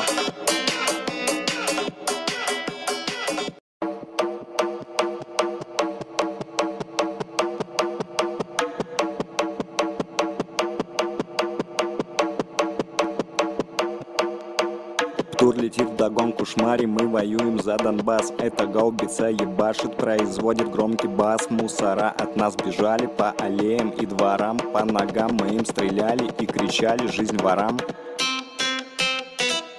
Макеевское СИЗО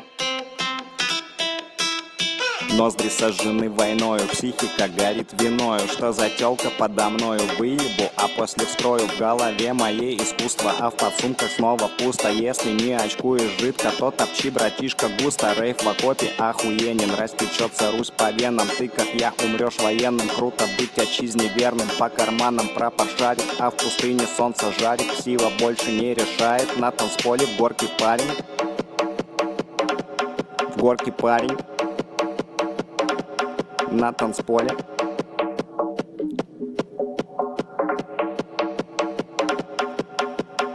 Отъебу хохла жену и контужены усну. Этот стиль будто МОН-200 Разъебал толпу по жести. Топчем быстро, топчем вместе. Это сила русской мести. На груди массивный крестик. Бит ебашит, броня трестит. Русь великая воскреснет. Ёбнет силой моя песня. Воевать с тобой чудесно Но в десанте очень тесно. Очарован красотою Обливаюсь кислотою. Выкопаем быстро море Война дело молодое. Молодое Макеевское СИЗО.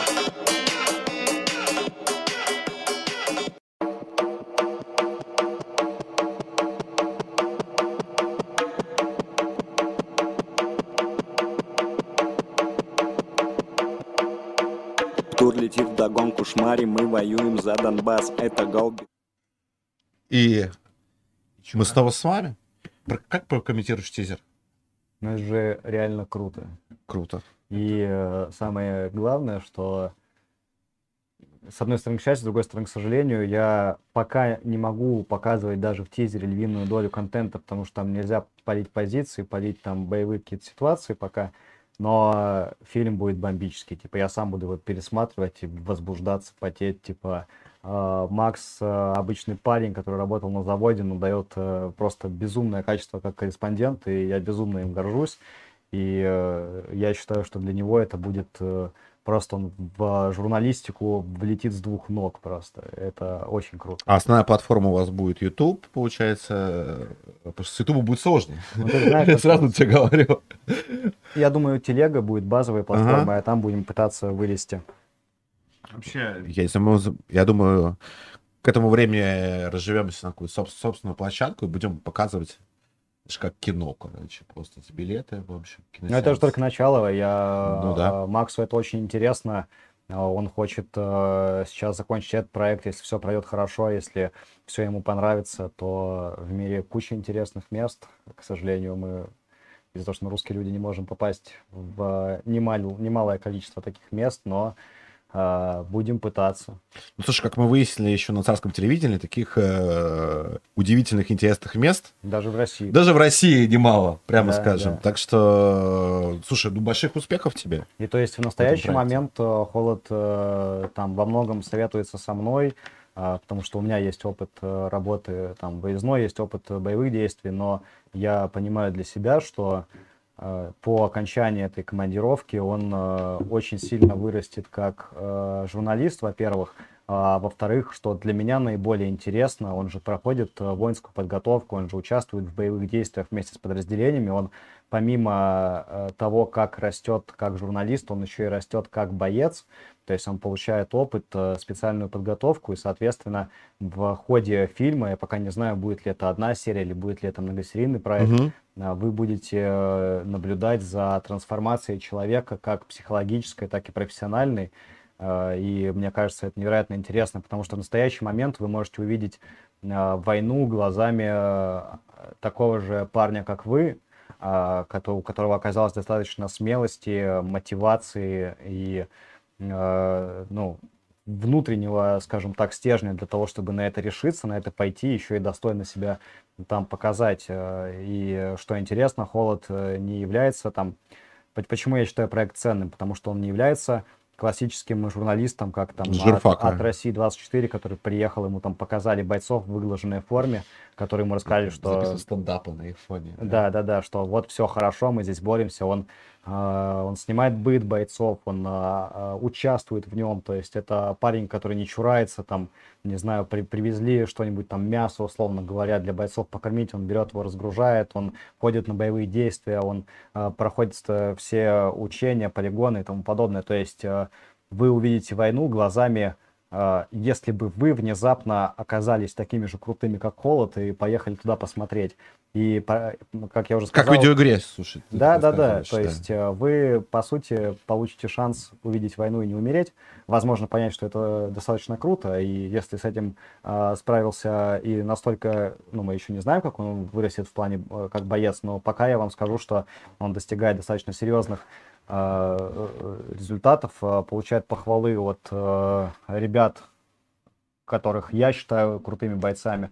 Вот, и поэтому мне самому интересно, чем этот проект закончится. Для меня это новый опыт, и э, я думаю, что все будет очень круто, и вы останетесь довольны. Единственное, что я прошу вас следить за проектом, если вдруг я обращаюсь к вам э, за помощью на нужды подразделения, либо на нужды с- съемочные, да, там какая-то кам- камера, какое-то оборудование, я прошу вас на эти просьбы отзываться, потому что мы вместе сделаем что-то нереально крутое, и, возможно, зададим э, планку в военной журналистике. И большой респект, конечно, за то, что у тебя не просто репортаж, а именно рассказанная история. Вот, это... Это, да, во-первых. Во-вторых, я, я вообще очень рад, то, что э, во многом это будет э, делать э, человек, заканчивающий журфаков, не испорченный стендапами, не испорченный работой на департаменте информации Минобороны РФ. Вот, это огромный плюс проекту, потому что я, я примерно знаю, как это происходит, вот, и, и там минусов гораздо больше, чем плюсов. Так что желаю тебе успехов, удачи, я думаю, будем взаимодействовать. Благодарю. Вопрос из... э, В самом начале нам задавали вопрос из дворянского собрания, довольно интересный.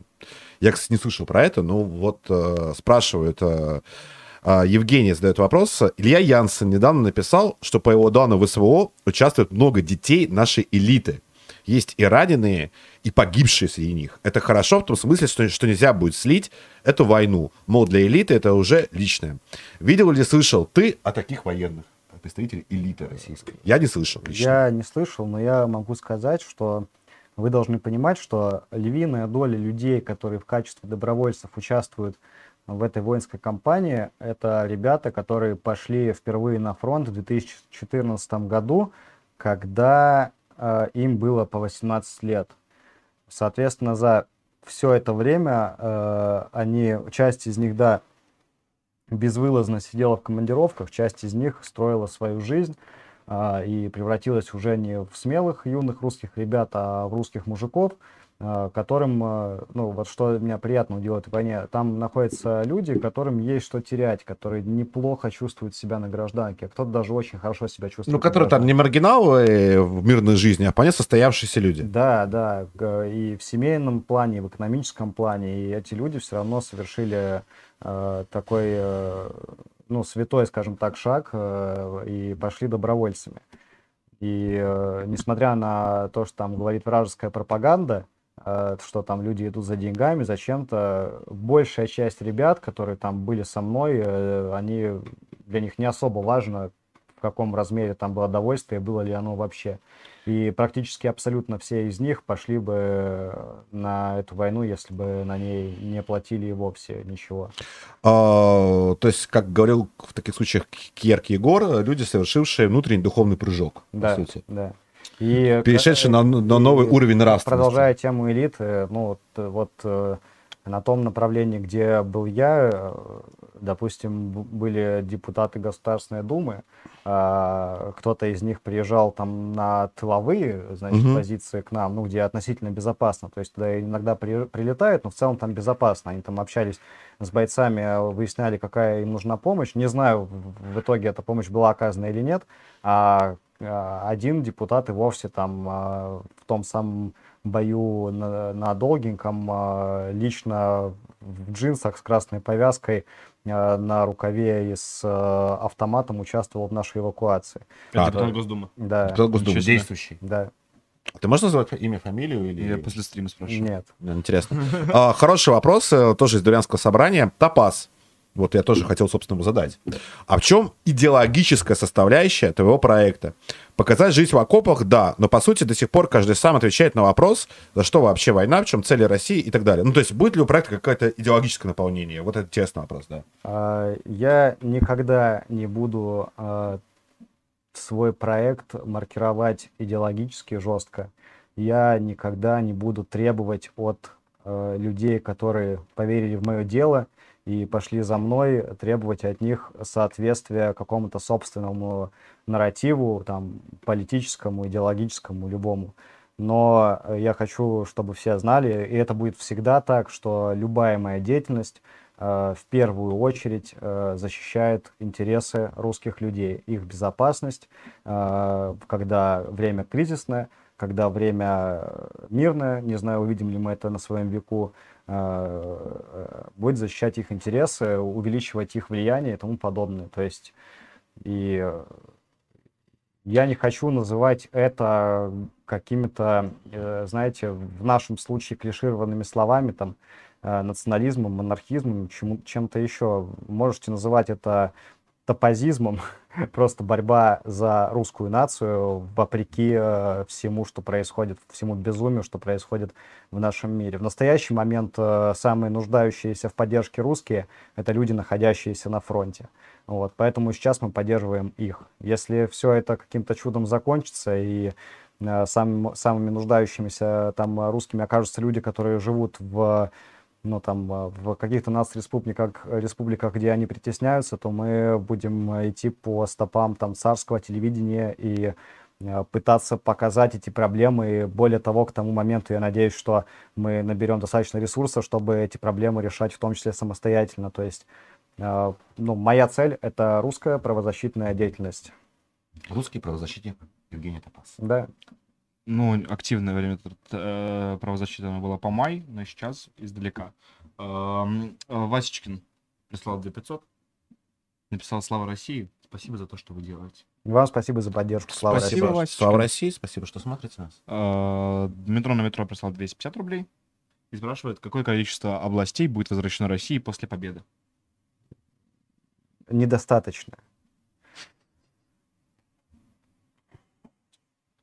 Вот. А, Примарх а, прислал 500, э, 250 рублей и э, написал э, Топаз в рамках сбора постоянно указываешь на то, что собираете на тепловизор Fortuna General 50 L3. Чем обусловлена любовь именно к этой модели? Киба вообще другие нахваливает.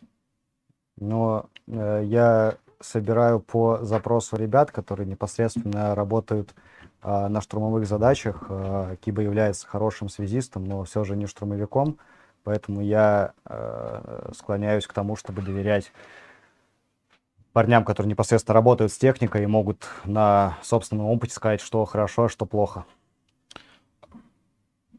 А, Стас из Ухты, блядь, э, прислал 250 рублей на деколонизацию Европы. Спасибо. А, Чацкий прислал 250 рублей и э, написал, э, что Артемий, то есть я утверждаю, что русские на Украине являлись людьми второго сорта. Вопрос к Артемию. Считает ли он, что русские в России люди первого сорта? Если нет, то как СВО помогает повысить статус русских в России? Слушайте, СВО в любом А случае... когда э, ты такое говорил вообще? Что-то не помню, на, говорил. на прошлом стриме, да, он вопрос типа, присылал, типа, на- на- зачем, СВО, короче, и так далее. А Вот. эм.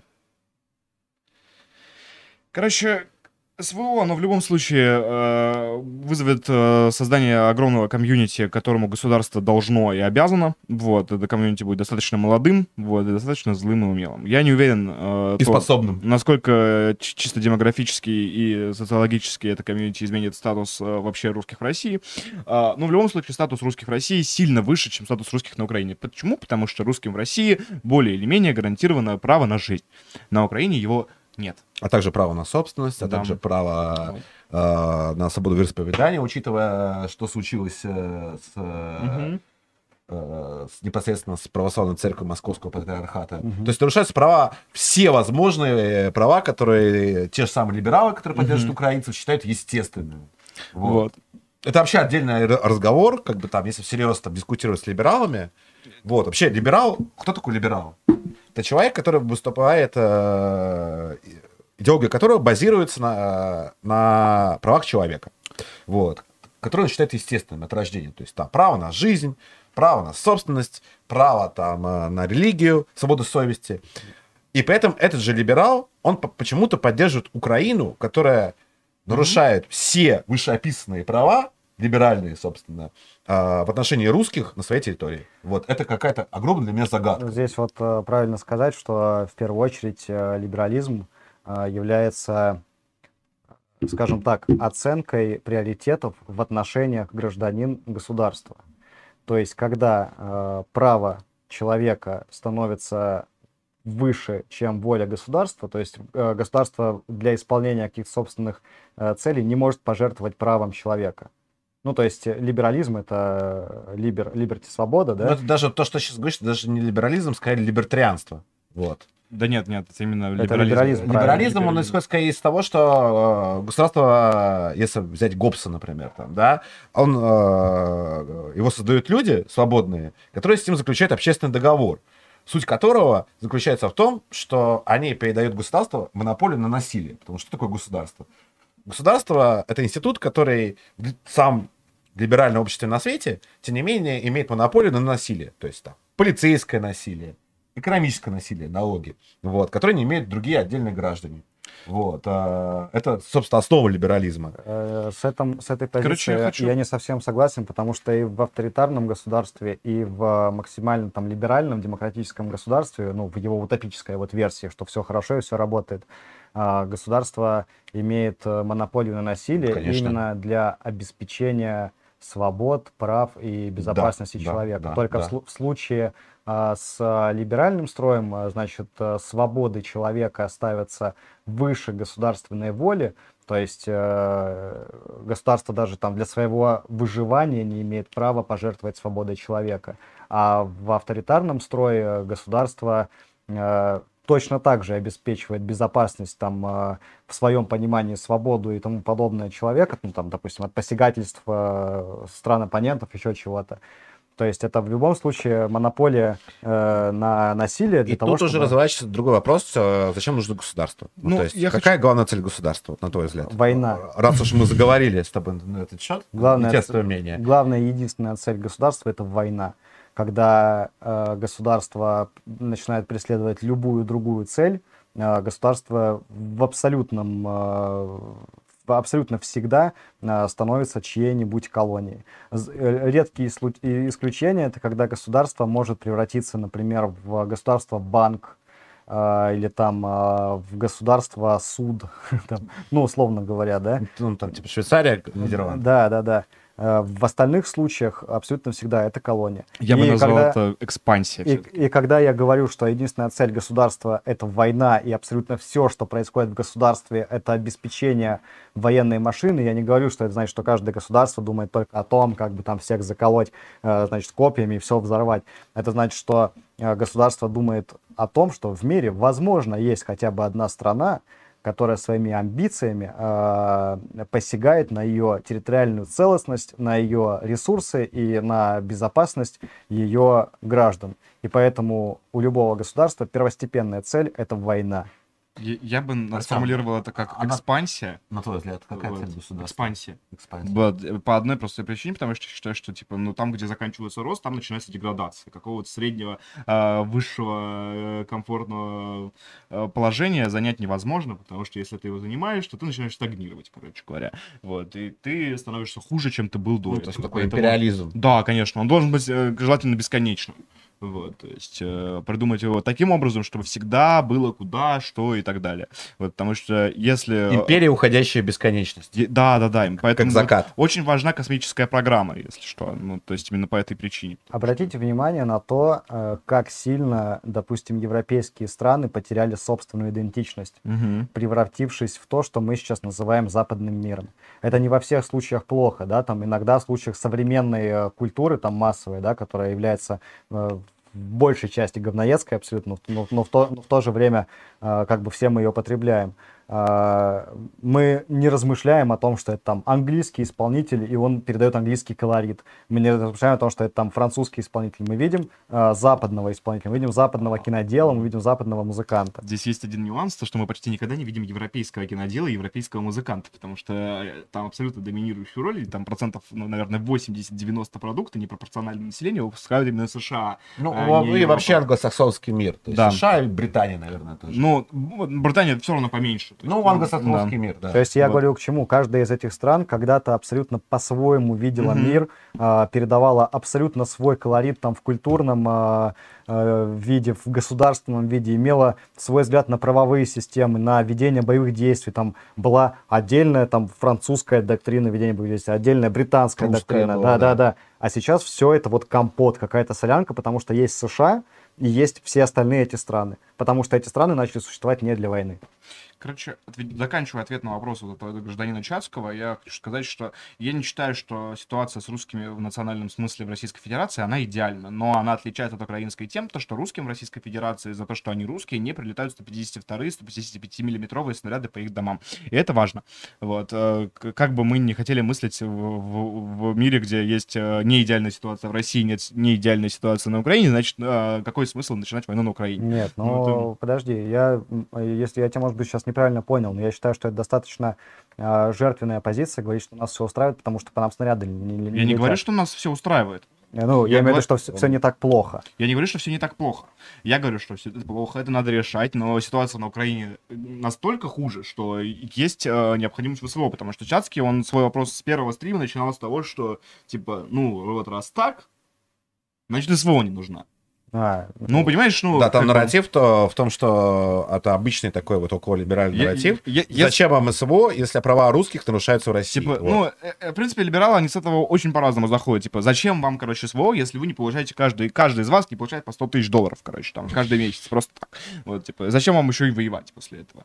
Вот. Вы еще и воевать хотите. Короче, э, с того, э, с чего мы начали, я поясню такой важный факт. А, Либералы — это круто. А, И либеральный, э, либеральный строй и э, демократический строй — это самый лучший строй, который бывает. А знаете, что еще круто? И, э, круто еще это коммунизм. Это охренительно. Там даже работать не надо, и нужно только кайфовать. Но только фишка в том, что все начинает от либерализма и заканчивая коммунизмом там, и там аниме, примитивизмом и прочей хуйней, которая круто звучит, просто не работает. И когда ты, э, ну там, 16-летний пацан, который э, не думает о том, э, что в этом мире придется жить его там детям, что в этом мире ему придется зарабатывать и сохранять свои деньги, он может исповедовать любую хуйню, он может быть э, кем угодно, когда речь идет о... Да, да, да. Когда речь идет о том, что реально функционирует, к сожалению, мы вынуждены признавать, что либерализм это круто, потому что права человека это круто, потому что ни- никто в здравом уме не хочет, чтобы его права ущемлялись. Но при этом мы э, думаем не жопой, а головой и понимаем, что как бы мы не одни в этом мире, есть масса людей, и среди этой массы... Вы знаете, как в военке все строится? Э, Для многих людей, которые идут служить в армию, для них кажется, черт, да в уставе столько вот бреда тупого, там, э, столько идиотизма откровенного, э, я бы без него нормально справился. Типа я бы, если бы там э, по, по уставу было э, написано, что на меня там полагается не, не ровно метр туалетной бумаги, там, а чуть больше, так, ничего бы не произошло, я бы не ограбил государство, там, ну, э, в таком духе. По итогу, почему в уставе некоторые вещи настолько примитивные и настолько выглядят тупыми, потому что есть там 100 человек, из этих 100 человек в сказочном варианте это так никогда не работает. Ну, там 90 человек это будут адекватные, классные чуваки, которые там могут э, э, за собой следить, которые следят за своим ближним и, в принципе, могут и без устава обойтись. А 10 человек будут полнейших ослов, которые просто, если им не напишут, как жрать ложкой, они себе глаз вытащат, и ложкой умрут сразу же. Ну, вот как бы... Ну, э, это правда, да. И э, также это работает в э, государстве с правами человека. То есть э, права и свободы — это всегда должна быть элитарная штука, которая доступна людям, которые доказали верность государству. Э, Если мы говорим о государстве, которое, ну, мы хотим жить в России, мы любим Россию, поэтому мы говорим о России.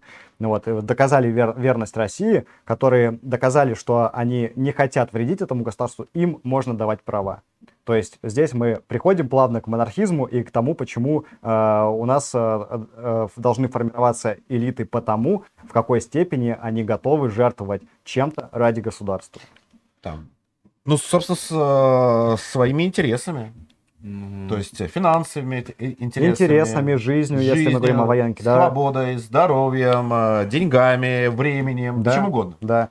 И из этого следует как бы... Из этого формируются параллельно две элиты. То есть одна элита военная аристократия формируется, которая воспитывается непосредственно войной, как это происходило при монархизме, э, при империи. И, со- собственно, формируется интеллектуальная элита общества, Да. вот, которые определяют жизнь государства страны. Поэтому мы все... Поэтому Царисты. нужна ли всем доступная всеобъемлющая свобода? Нахуя?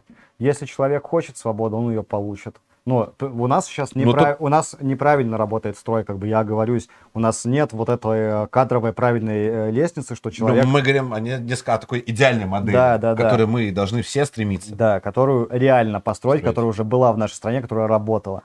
Вот, э, вот и все. И нужна ли Абсолютно. всем свобода? Да, нужна. Но если ты хочешь свободы, приди и возьми. Если ты не готов ради этого чем-то пожертвовать, если ты не готов поставить что-то на кон, значит, свобода тебе не так уж и сильно нужна. Всем нужна свобода, для тебя есть табель о рангах. Пройди табель о рангах, вот, э, выслужись, и будет тебе свобода. Все, собственно, логично при царизме. При Да. царизме все понятно. Вот табель о рангах. У каждого табеля есть э, свои права, обязанности и свой статус. Достигая определенного уровня, ты становишься дворянином, например. Вот. Или становишься губернатором, например. Вот. Тут все ясно и понятно. Ну, а выборы, конечно, придумали долбоебы, я думаю. Вот. Ну, придумали не долбоебы, умные люди придумали выборы, а вот люди, которые в них верят, как мне кажется, они не самые умные. Вот. Ну да. А, тут был вопрос, кстати, из дворянского, довольно интересно. А много ли среди русских добровольцев на войне людей из около футбола? Вот. Встречал ли ты людей из около футбола? Но дело в том, что сейчас, в принципе, достаточно проблематично встретить людей из около футбола, потому что э, хулиганский движ в один прекрасный момент, если я не ошибаюсь, после э, Тур де Франса как бы стал очень сильно з- э, закручиваться э, полицией, то есть там людей начали сажать, людей начали очень агрессивно разгонять и С 16 а, года, да, да? предотвращать а, абсолютно любые способы организации этими людьми. Поэтому, в принципе, сейчас тяжело встретить людей, которые относят себя к какой-то там околофутбольной фирме, но при всем при этом э, люди, которые являются выходцами из движа, их там очень много, ну, прям огромное количество. Ну, там испаньол, насколько я слышал, например. Ну да, Из просто не, не у всех есть свои информационные ресурсы. Говорили о каком-то целом подразделении, которое Ну, это связано с «Спаньол». околофутбольщиком. Да, это да. вот они. Мгм. Вот. а, Мустафа прислал 250 рублей и написал а, непонятные слова «Посмертная слава Украсиське». А, Топаз ты красавчик. Спасибо. Спасибо, Мустафа. А, Ромео прислал 250 рублей и написал «Господа успехов и удачи». И вам, Ромео. А, И вам, Ромео, успехов удачи. А, Михрун прислал 1200 рублей, задал вопро- два вопроса, которые уже были. Наверное, мы не будем на них отвечать, потому что потому что они уже были. То есть, как ты относишься Но к за- татарскому и как ты относишься к ОПСБ. Вот, собственно. Да, уже отвечали. А ты уже отвечали. А, Но Но за еще он 250 написал... рублей спасибо. Не, он прислал 1200. А за А, 1200 тем более. И он написал «Привет господам ведущим Этапазу, слава русскому оружию». Слава русскому Слава оружию. русскому С этим не, возможно с- не согласиться.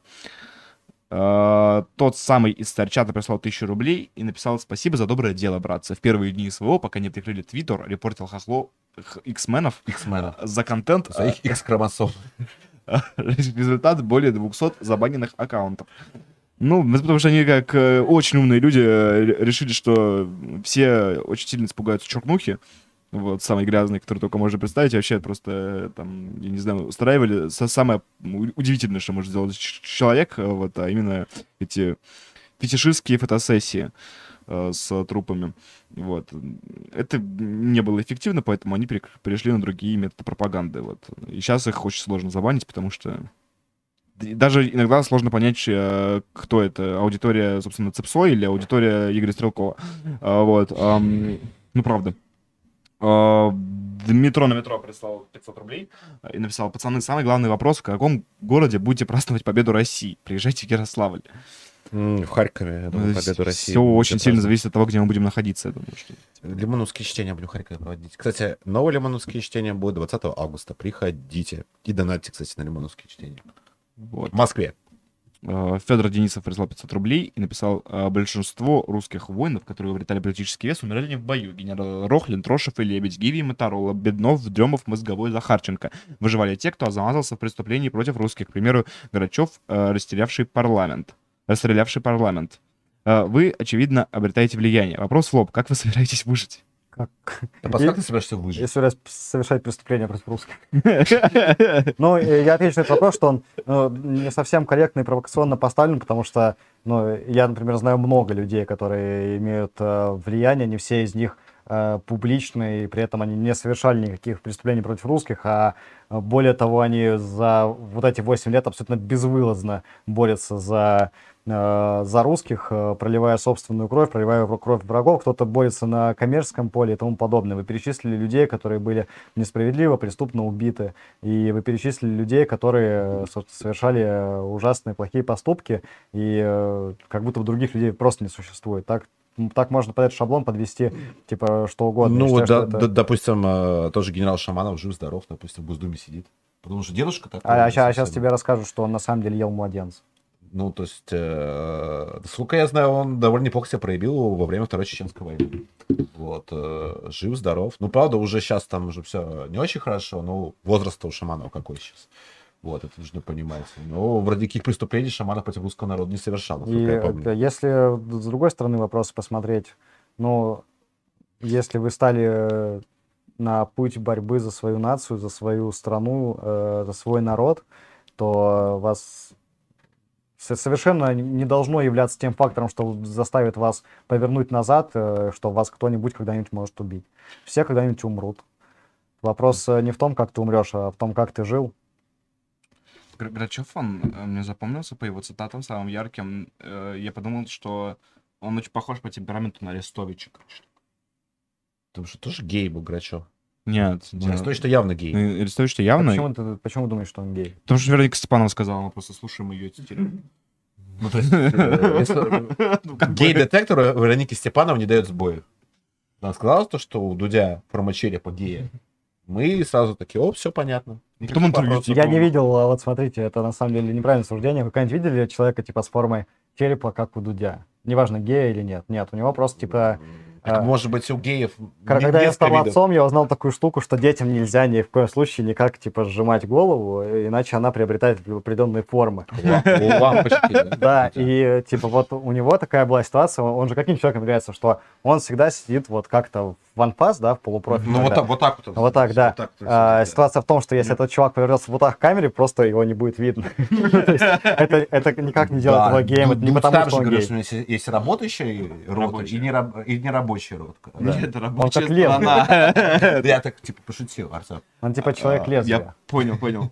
Короче, да мы уже... За- Забаньте Там его. все нормально. А, Короче, у Нет, нас вопрос... От... Да он вроде никого это не оскорбляет лично, а от дискуссии. Пускай про Королева дальше общается. Вот он, он- А, Вот у нас вопрос от тайного советника нашего. Спрашивают, какое у тебя образование, потому что глубина твоих мыслей выдает как минимум, как минимум филологический факультет. Не, я даже, философский. я даже школу Был. прогуливал, потому что меня учительница говорила, что я должен покончить жизнь самоубийством. Учи- Учительница биологии, она была учителем года, она говорила, слушай, ну, а у меня как бы были очень хорошие оценки по всем гуманитарным предметам, не то, что очень хорошие, я был лучшим учеником в классе, там, типа, по обществознанию, истории, всему такому, и э, худшие по математике. И она говорила, ты не сдашь ЕГЭ, я не знаю, что тебе сделать, что убить себя, что ли? Я сказал, нет, я буду убивать X-менов, короче, убежал. Я прогуливал школу.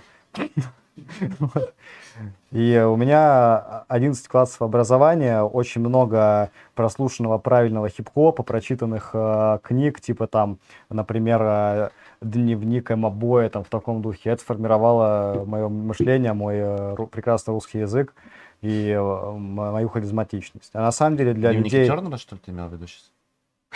Для- Они, кстати, сейчас только почему-то в аудиоформате распространяются. И, в общем-то, для людей знающих очевидно, что э, я просто нередко это слышал, что я там э, человек подготовленный политрук специальный, которого представили в правый движ, э, для того, чтобы он что-то, что я делаю? Ну, я доставляю вам какие-то вот эмоции. Я не знаю, что вы чувствуете. Воодушевление, вам щекотно, или как когда газировки попьешь. Ну, у кого-то жжение начинается в известной части тела. А что чувствуешь ты, Свят? Я сейчас заебись вообще чувствую. сижу. Ну, видишь, да. Заебись, с тобой общаемся, нормально. Ну, я, меня тоже представили просто. Конкурирующие ведомства. Э, Муслим Я- прислал Артём. 500 рублей э, и спрашивает, видел ли ты, та- господин Топас, Манкуртов из Легиона, Свобода России? Ну, на видосах только. Я очень сильно сомневаюсь в том, что... Они существуют. Да. То есть, что это действительно боевое подразделение, потому что если посмотреть... Ну, то есть, вот мы смеемся над нашим там а, батальоном Рамзана Кадырова, да, над армией Рамзана Кадырова, что у них там очень часто ролики, которые абсолютно явно постановочными являются. И э, в это время где-то печально курит в сторонке э, Легион Свободы России, потому что они такой пиздец просто снимают. Ну, потому что они не снимают непостановочных роликов, собственно. Нет, ну то есть, э, типа, э, первые ребята, они там хотя бы выезжают на позиции, где там был бой хотя бы там несколько часов назад, и они там по, по, по свежо разбитому стеклу бегают, а эти ребята, они там, что там из последнего выходил, где чувак там измазанный каким-то томатным соком в чи- в чистой ДНРовской форме лежит так, видно, что он только лег, что ему не очень удобными. Вот, вот, мы там какие харьковские партизаны, мы работаем. Вот, смотрите, Русню убили. Вот он лежит, значит, он мертвый. Он в цифре, значит, он, короче, русский. Ха-ха. Мы реально их убиваем. Там же был какой-то видос, который мы снимали, то, что они записывают тоже видеообращение, а потом один из них орет «Ложись, прилет!» И они убегают. Да, да, было. А, Короче, жесткая скидка в 50% на оставшиеся вопросы, короче, которые можно задать в течение 49 минут. Если время бьет 11, лучше не сдавать, потому что третьего стрима не будет. Не, ну он будет, но не скоро. Да. Я думаю. То есть он будет обязательно, но не, на этой неделе. Пацаны Хельга прислали 750 рублей, спрашивают, живой ли Волга. Честно, не знаю, надеюсь, что живой. Цветочный монстр прислал 500 рублей, э, сказал, что можно не в эфир, но мы читаем в эфире. А, Сейчас самое время, чтобы появилась улица Егора Просвирнина в Мариуполе. Идеальнее не будет, тем более в ДНР это кажется задачей проще, чем в РФ.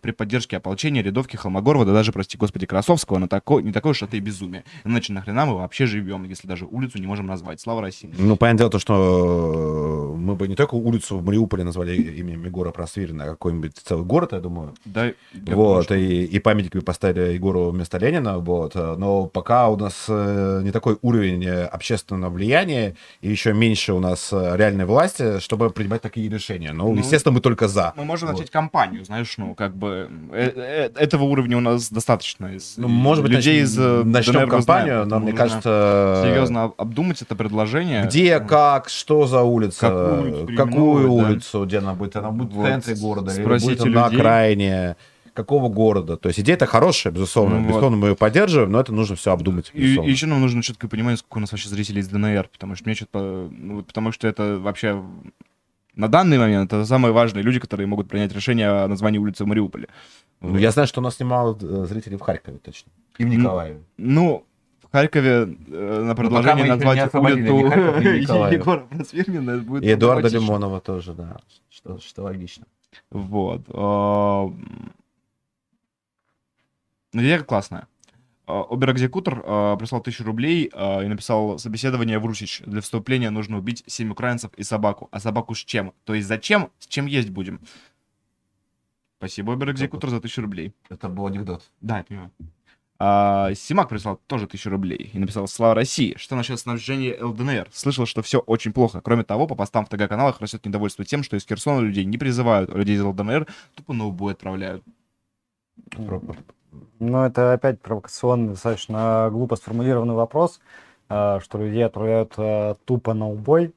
э, И так как это является неправдой, я скажу следующее, что действительно была реализована абсолютно провальная программа по мобилизации местного населения ДНР, ЛНР.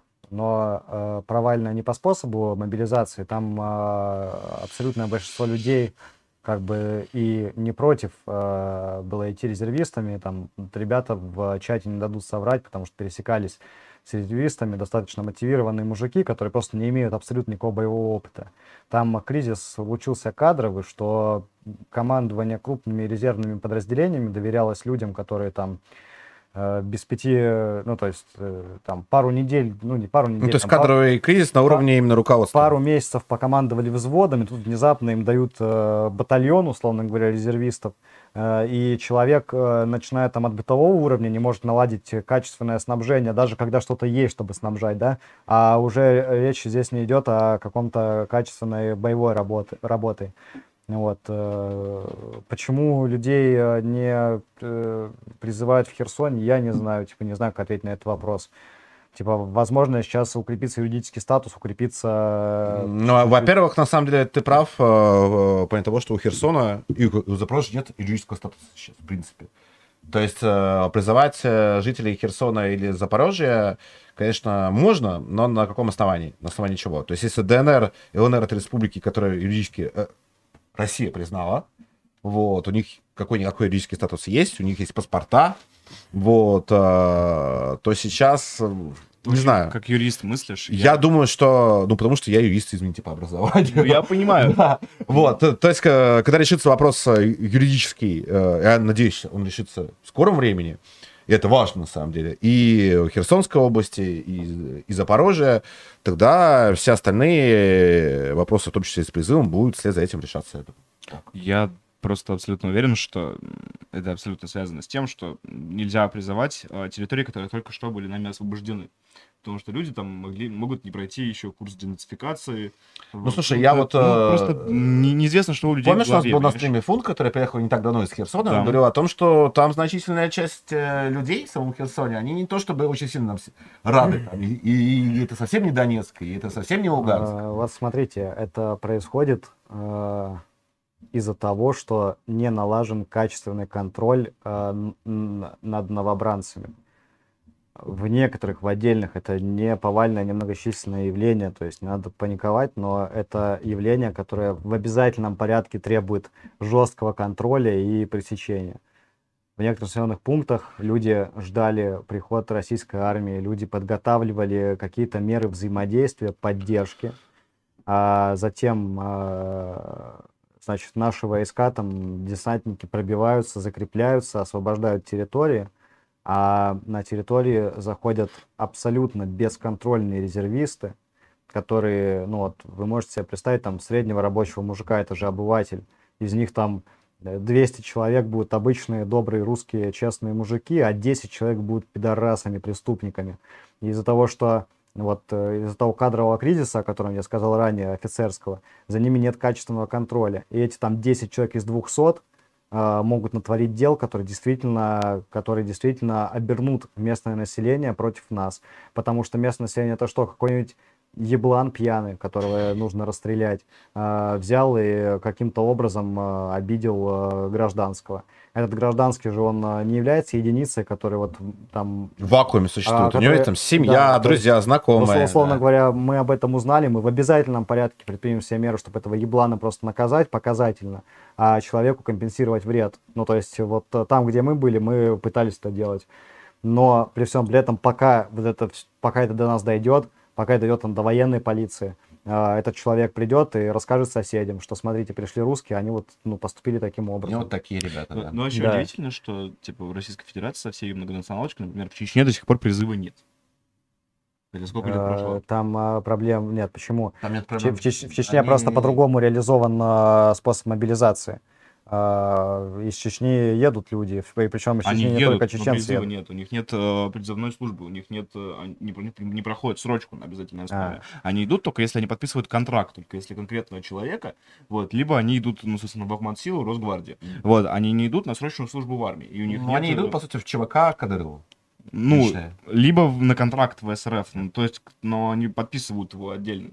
Если я правильно понимаю, то что у них доступен контракт вообще в принципе, вот. Но это уже частный разговор с частным чеченцем, э, его нет массово.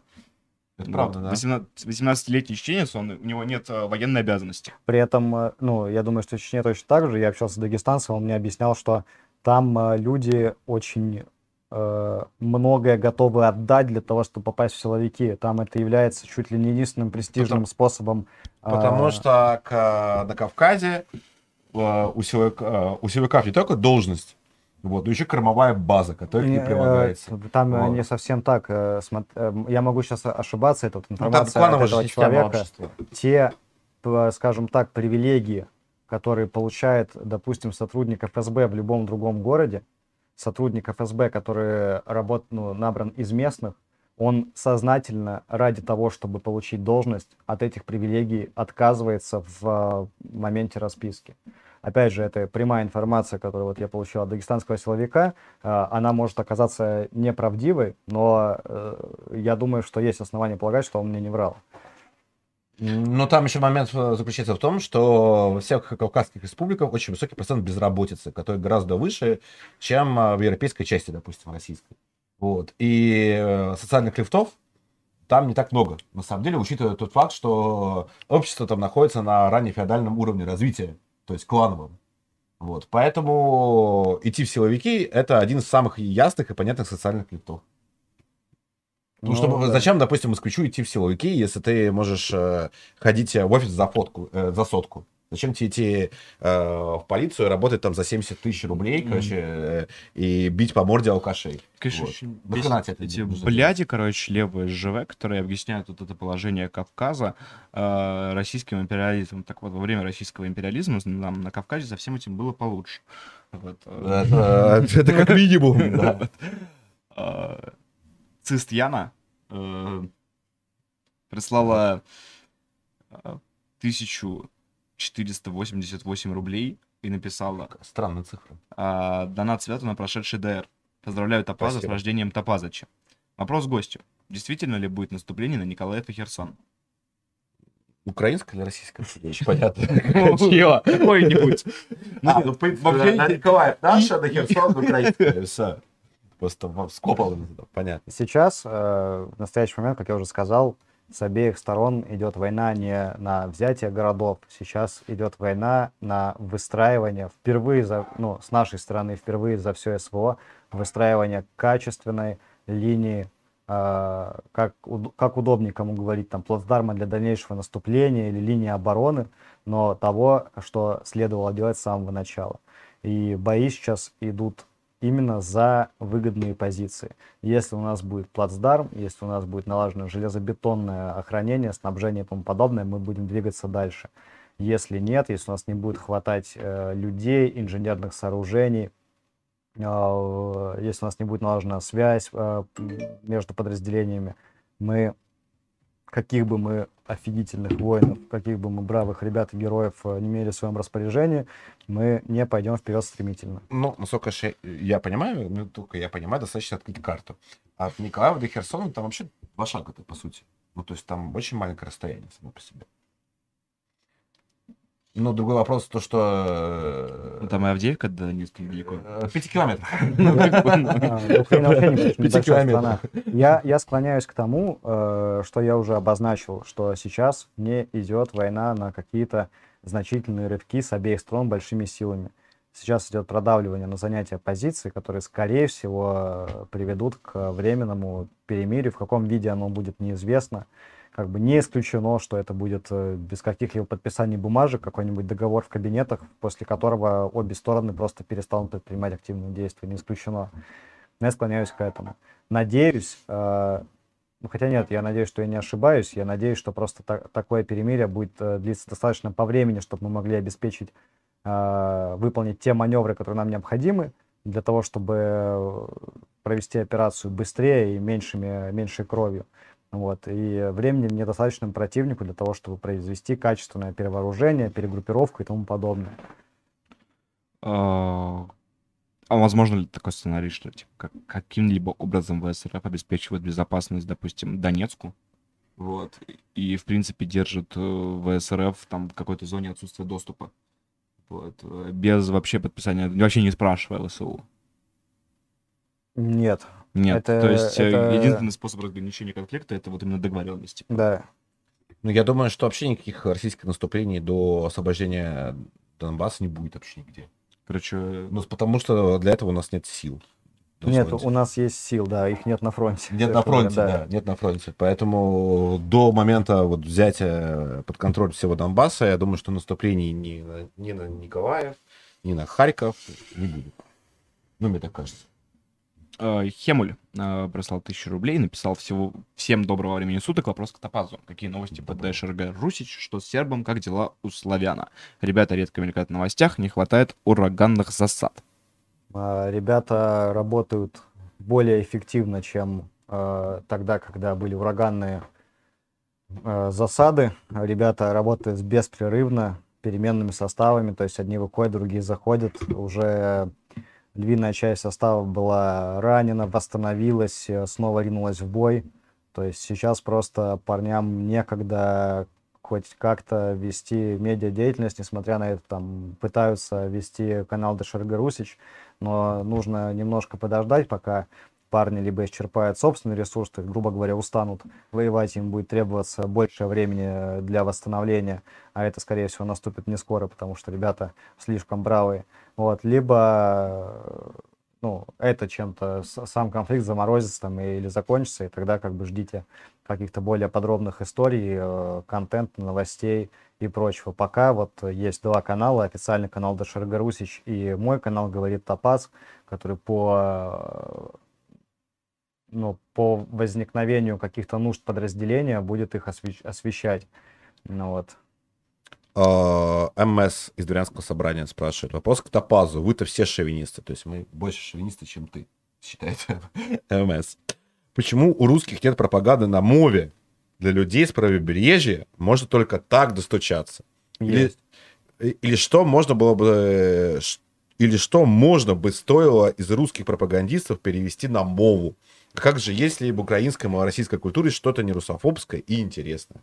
Я вот, э, Что ты по, по этому поводу Я думаешь? только же недавно репостил ребят, которые ведут полностью российскую пропаганду на украинском языке. Там можете у меня на канале поискать, я написал чудовый кринж. Вот. Я Э, видел, да. Да, вот они ведут полностью. Ну, если что-то хорошее, конечно же, есть, потому что это часть русской культуры, это южно-русская культура, это украинский язык в большей степени, это южно-русское наречие, которое мы должны отжать обратно и не А ассоциировать. зачем его. оно нам нужно вообще? Э, Ну, потому что львиная чем, доля... чем- в чем ценность? В чем ценность? Чем Потому ценность что заключается? огромная доля русского фольклора, песен, э, каких-то произведений э, литературных э, написано на этом языке, и нам нельзя это терять, как минимум нам. Ну, то есть уничтожать э, что-то украиноязычное, я считаю это неправильным. Ну, я не знаю, а за- вот э, Запрещать какая его- польза от э, Тараса Шевченко? Запре- Или от там Олеси Украинки?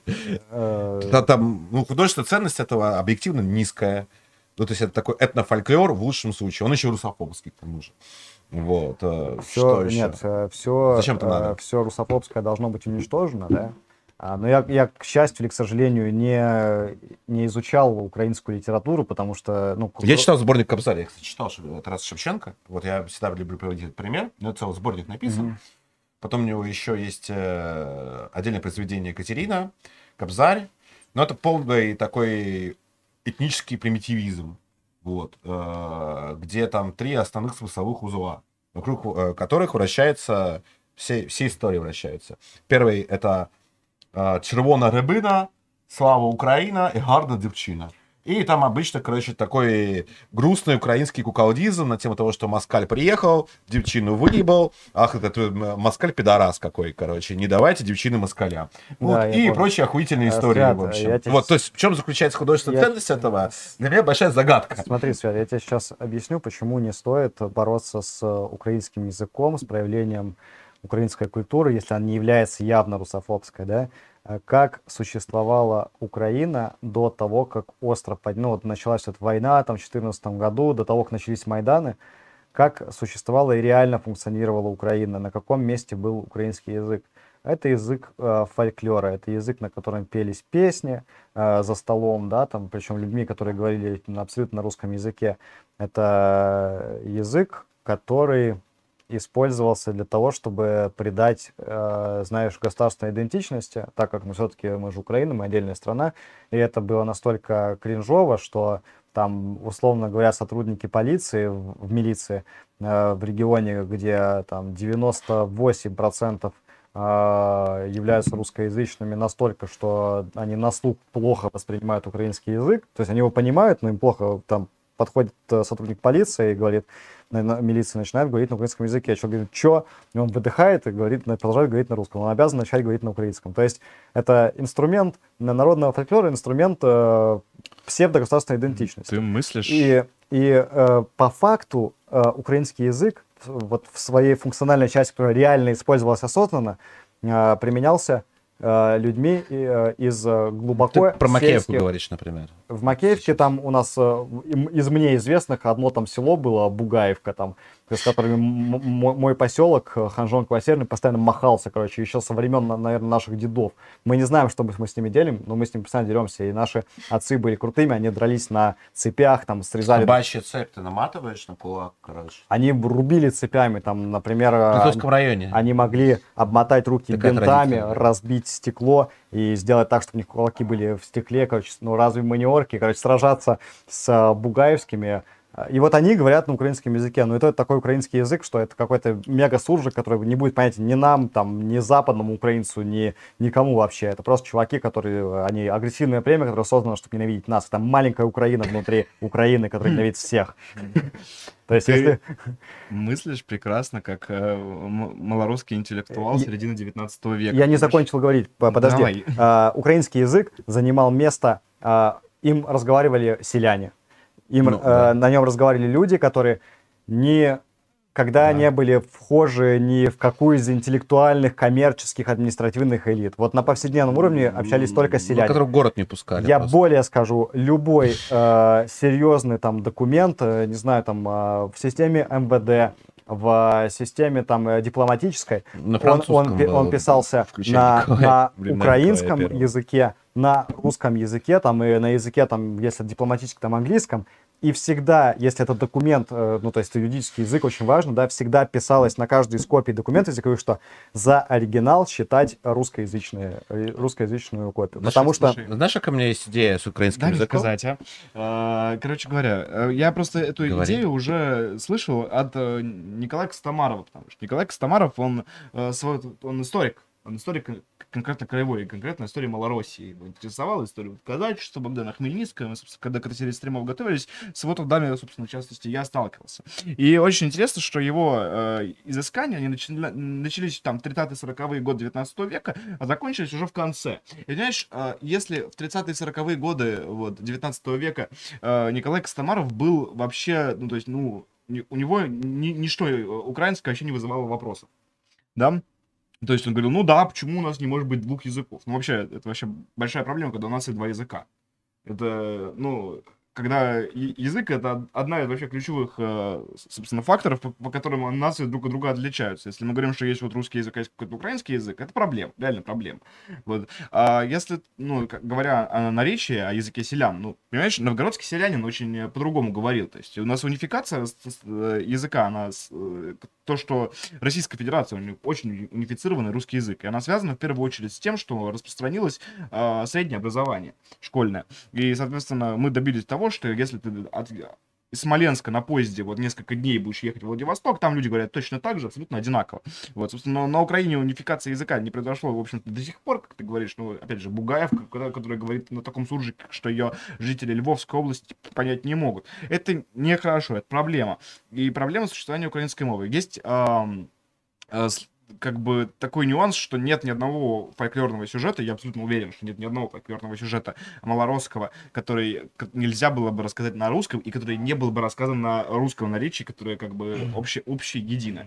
Вот. А, а наличие отдельного языка, оно, конечно, всегда вызовет э, э, создание сначала, как это было в Российской империи, кружка филологов, популяризаторов, которые будут, а вот Библию на малороссийском наречии нужно обязательно напечатать. Вот, то есть, как, э, собственно, и распространялся э, украинский эм, блядь, а, язык э, изначально в Ты империи. куда-то очень далеко ушел. Вот, и поэтому, ну, Я понимаю ход. э, Можно я, сейчас. можно я скажу, э, сформулирую мысль за три Мгм. секунды? А, Я не предлагаю тебя сейчас пойти с крестовым походом на украинский язык, потому что это немного бессмысленно. Вот, я предлагаю вот что. А, В России после окончания войны и во время ее ведения просто украинский язык нужно поддерживать.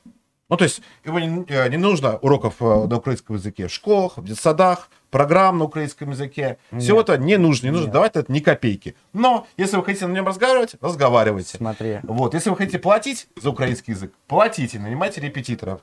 И украинский язык естественным э, методом естественного отбора просто вымрет. Свят, И вот туда ему и дорога. Будучи в СВО, я видел гражданских людей, которые всецело поддерживают нас, а, но при этом они являются носителями украинского языка. Возможно, э, как их там э, отцы, деды и тому подобное. И по отношению к этим людям, которые являются нам лояльными, говорят на украинском языке, совершенно неправильно совершать против них э, культурный геноцид. Конечно, не предлагаю их за- и- и- расстрелять. И, запрещать им детям, типа, изучить, изучать украинский язык, если для них, как для вот населения, это важно. Нам нужно действовать не таким образом. Нам нужно создать условия, при которых, будучи носителем русского языка, ты будешь иметь э, больше возможностей. То есть нам не нужно отнимать возможности, нам нужно их предоставлять. Э, ты э, нам нужно вести пропаганду. Если ты носитель русского языка, ты потребитель величайшей, э, могущественной, там, невероятной, многогранной русской культуры.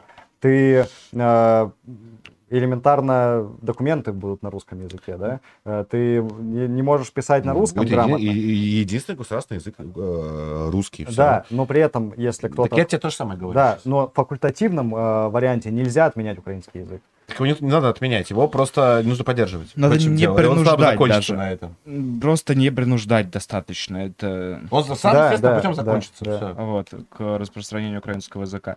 Э, так. э, Гигослав Базовет э, прислал тысячу рублей и спрашивает, Евгений, ты тоже считаешь, что все идет к прямому столкновению с НАТО на территории Украины, Беларуси после СВО? Думаешь, это неизбежно? Что они могут против нас выставить? Польскую армию, экспедиционные корпуса всех членов? Это очень странный вопрос, учитывая, что если Зачем после СВО, если это в интересах НАТО, то самое время это делать во время СВО. Ну ладно. Ну, короче, будет у нас война с НАТО или нет? Но, понимаете, Ну, прямая. Вот когда мы переживали кризис э, холодной войны, и все думали, что вот-вот война начнется, мировая, там весь мир э, растворится в радиоактивном пламени, э, ситуация была менее накаленной, чем она накалена сейчас. Поэтому если э, прогнозировать, да, вот прикидывая все водные, которые мы имеем, будет ли прямое столкновение с НАТО, которое перерастет там в масштабную огромную войну, ну, простая логика говорит, что, скорее всего, да. Сколько раз мир был э, на грани э, абсолютного краха, и при этом все обходилось по разным причинам, там, ну, основная из которых, потому что людям, которые держат капиталы, просто невыгодно, чтобы все обваливалось, там, за исключением, за редким Да, исключением. вообще это мало кому выгодно, чтобы все обваливалось. Да, да, да. И поэтому люди как-то договаривались и э, приходили к каким-то компромиссам, либо и вовсе там замораживали конфликты на десятки лет для того, чтобы просто эти конфликты не переросли в то, что разрушит их капиталы. Вот. И э, в этой ситуации все может также обернуться, но когда конфликт э, перестает быть сугубо политическим и война начинает вестись э, национальная, то есть на уничтожение одной нации другой, э, этот конфликт невозможно нивелировать какими-то, э, скажем так, политическими решениями и политическими компромиссами. Этот конфликт заморозится, и через 10 лет, через 30 лет, через 50 лет он обязательно снова загорится. Он будет постоянно загораться, пока одна из сторон безоговорочно не победит, либо одна Ну, из я сторон полностью согласен, да. безоговорочно не признает условия другой стороны. Никак иначе. Э, Евгения прислала полторы тысячи э, и написала «Свят с днем рождения».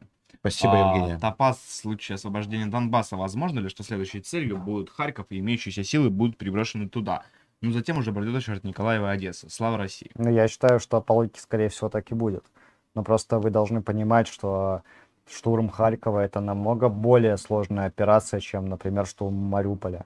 То есть э, Ну, те- город- тем контингентом, который мы имеем э, там сейчас, эта операция абсолютно невыполнима. И мы можем блокировать Харьков с огромным трудом, но мы можем блокировать продвижение сил противника. И то мы можем это делать не потому, что у нас там какие-то гениальные э, э, стратегические, тактические решения. Мы можем это делать, потому что у нас там на, на всей линии фронта стоят какие-то невероятные люди, бойцы, которые на себе э, тащат настолько неподъемный груз, который, если бы до начала СВО мне бы кто-то сказал, что ребята в такой численности, там, мес- местами с перебоями в снабжении умудряются держать настолько существенные силы противника, еще и заставлять эти силы противника массово в мешках домой уезжать, то э, я бы не поверил.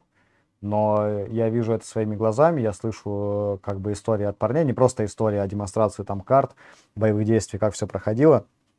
И могу сказать, что ну, нет в мире воина более отважного и более профессионального, чем русский воин.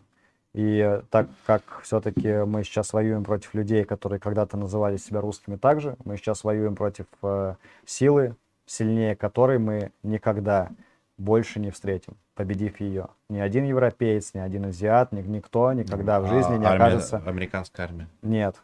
Ты думаешь, что украинский, допустим, ну ладно, пехотинец, он лучше подготовлен, чем американский? Безусловно. Подготовка пехотинца э, выстраивается не уровнем потребляемой им э, там литературы, хотя это тоже важно, не, не уровнем э, там его бытовыми условиями, его заработной платой, она выстраивается только одним, э, это наличием боевого опыта и умением работать в составе подразделений, Ну, слаживания. ну, то есть ты говоришь про э, боевой опыт, который получила за последние полгода украинская армия. Да, И не- у, не которого, запа- и у которого нет, э, соответственно, у европейских армий, ну, грубо говоря, у НАТО. Э, Ты это имеешь э? Вы же должны понимать, что боевой опыт, несмотря на то, что это является для пехоты ключевым э, фактором, боевой опыт выстраивается не только из прямых там огневых контактов, он выстраивается из взаимодействия между подразделениями, умением э, выстраивать там инженерные заграждения, взаимодействовать сам- с авиацией, с артиллерией и прочее, прочее, прочее. Это, ну, военная наука не просто так наукой называется. И э, так как обучены украинцы, сейчас действительно не обучена ни одна из армий, с которыми мы потенциально будем воевать. Поэтому, если мы справимся с украинцами, для нас больше в мире не будет преград. В общем, нет, нет страшнее человека, чем X-Men. Нет страшнее человека, чем русский солдат. И несмотря на то, что X-мены э, полностью осквернили, поддались э, тлетворному влиянию хаоса и полностью освер- ос- оксвер- окс- а, осквернили свою историю, свою культуру, у них все равно где-то осталась капелька русского, э, русской крови, которая позволяет им э, воевать Мгм. когда люди, у которых осталась капелька русской крови, там переведутся или разочаруются, или просто устанут, там останутся какие-то невнятные, разноцветные э, евронавиопы разных сортов, которые оружие в руки не возьмут. Мгм. А, русский прислал тысячу рублей и написал. В Кремле на коррупцию всем насрать. Система управления в корпорации РФ заточена под выкачку денег из населения. Топаз рискует жизнью на войне с украинцами, получает ЗП кошечки в конторе. Пока кто-то Да, ярко рубит на кормушке. Топаз, ты не лох. Но э, тоже абсолютно, ну, во- во-первых, э, соси хуй, вот, а, а во-вторых, э, абсолютно э, тупорылый аргумент, типа, пока ты делаешь что угодно правильное, кто-то делает что угодно неправильное и на этом обогащается, поэтому не делай что угодно правильное во имя своей страны. То есть, то есть обогащайся тоже, или что? Ну, Или что, что делать-то? Ну, это просто... вывод какой? Это классический клишированный высер порванной либерахи, как бы, на который нужно реагировать, просто отправлять ему привет за щеку и все. Ну, надеюсь, он проверит. Адольф Бендер прислал Давай 1150 накол. рублей. Я эфемизм другой вспомнил. Давай накол. Я почитаю. А, как Топас относится Кидать к мясо в Константину пасть. Что читал, и если читал, что понравилось? Константин К Крылов. своему стыду вообще не читал Крылова, и если вы мне посоветуете, с чего начать с Власти. я с удовольствием э, с ним ознакомлюсь. С рассказа «Власть». Он очень короткий, очень трешовый и охуенный. Мне очень понравился. Рассказ «Власть», и, а, еще актуально украинским событиям, это э, письмо, э, блин, как его завали-то, Забушко, господи, сейчас. Письма, по-моему, там так Нет, называется. письмо, Письмо? Забушко. Это, короче, история украинского мальчика.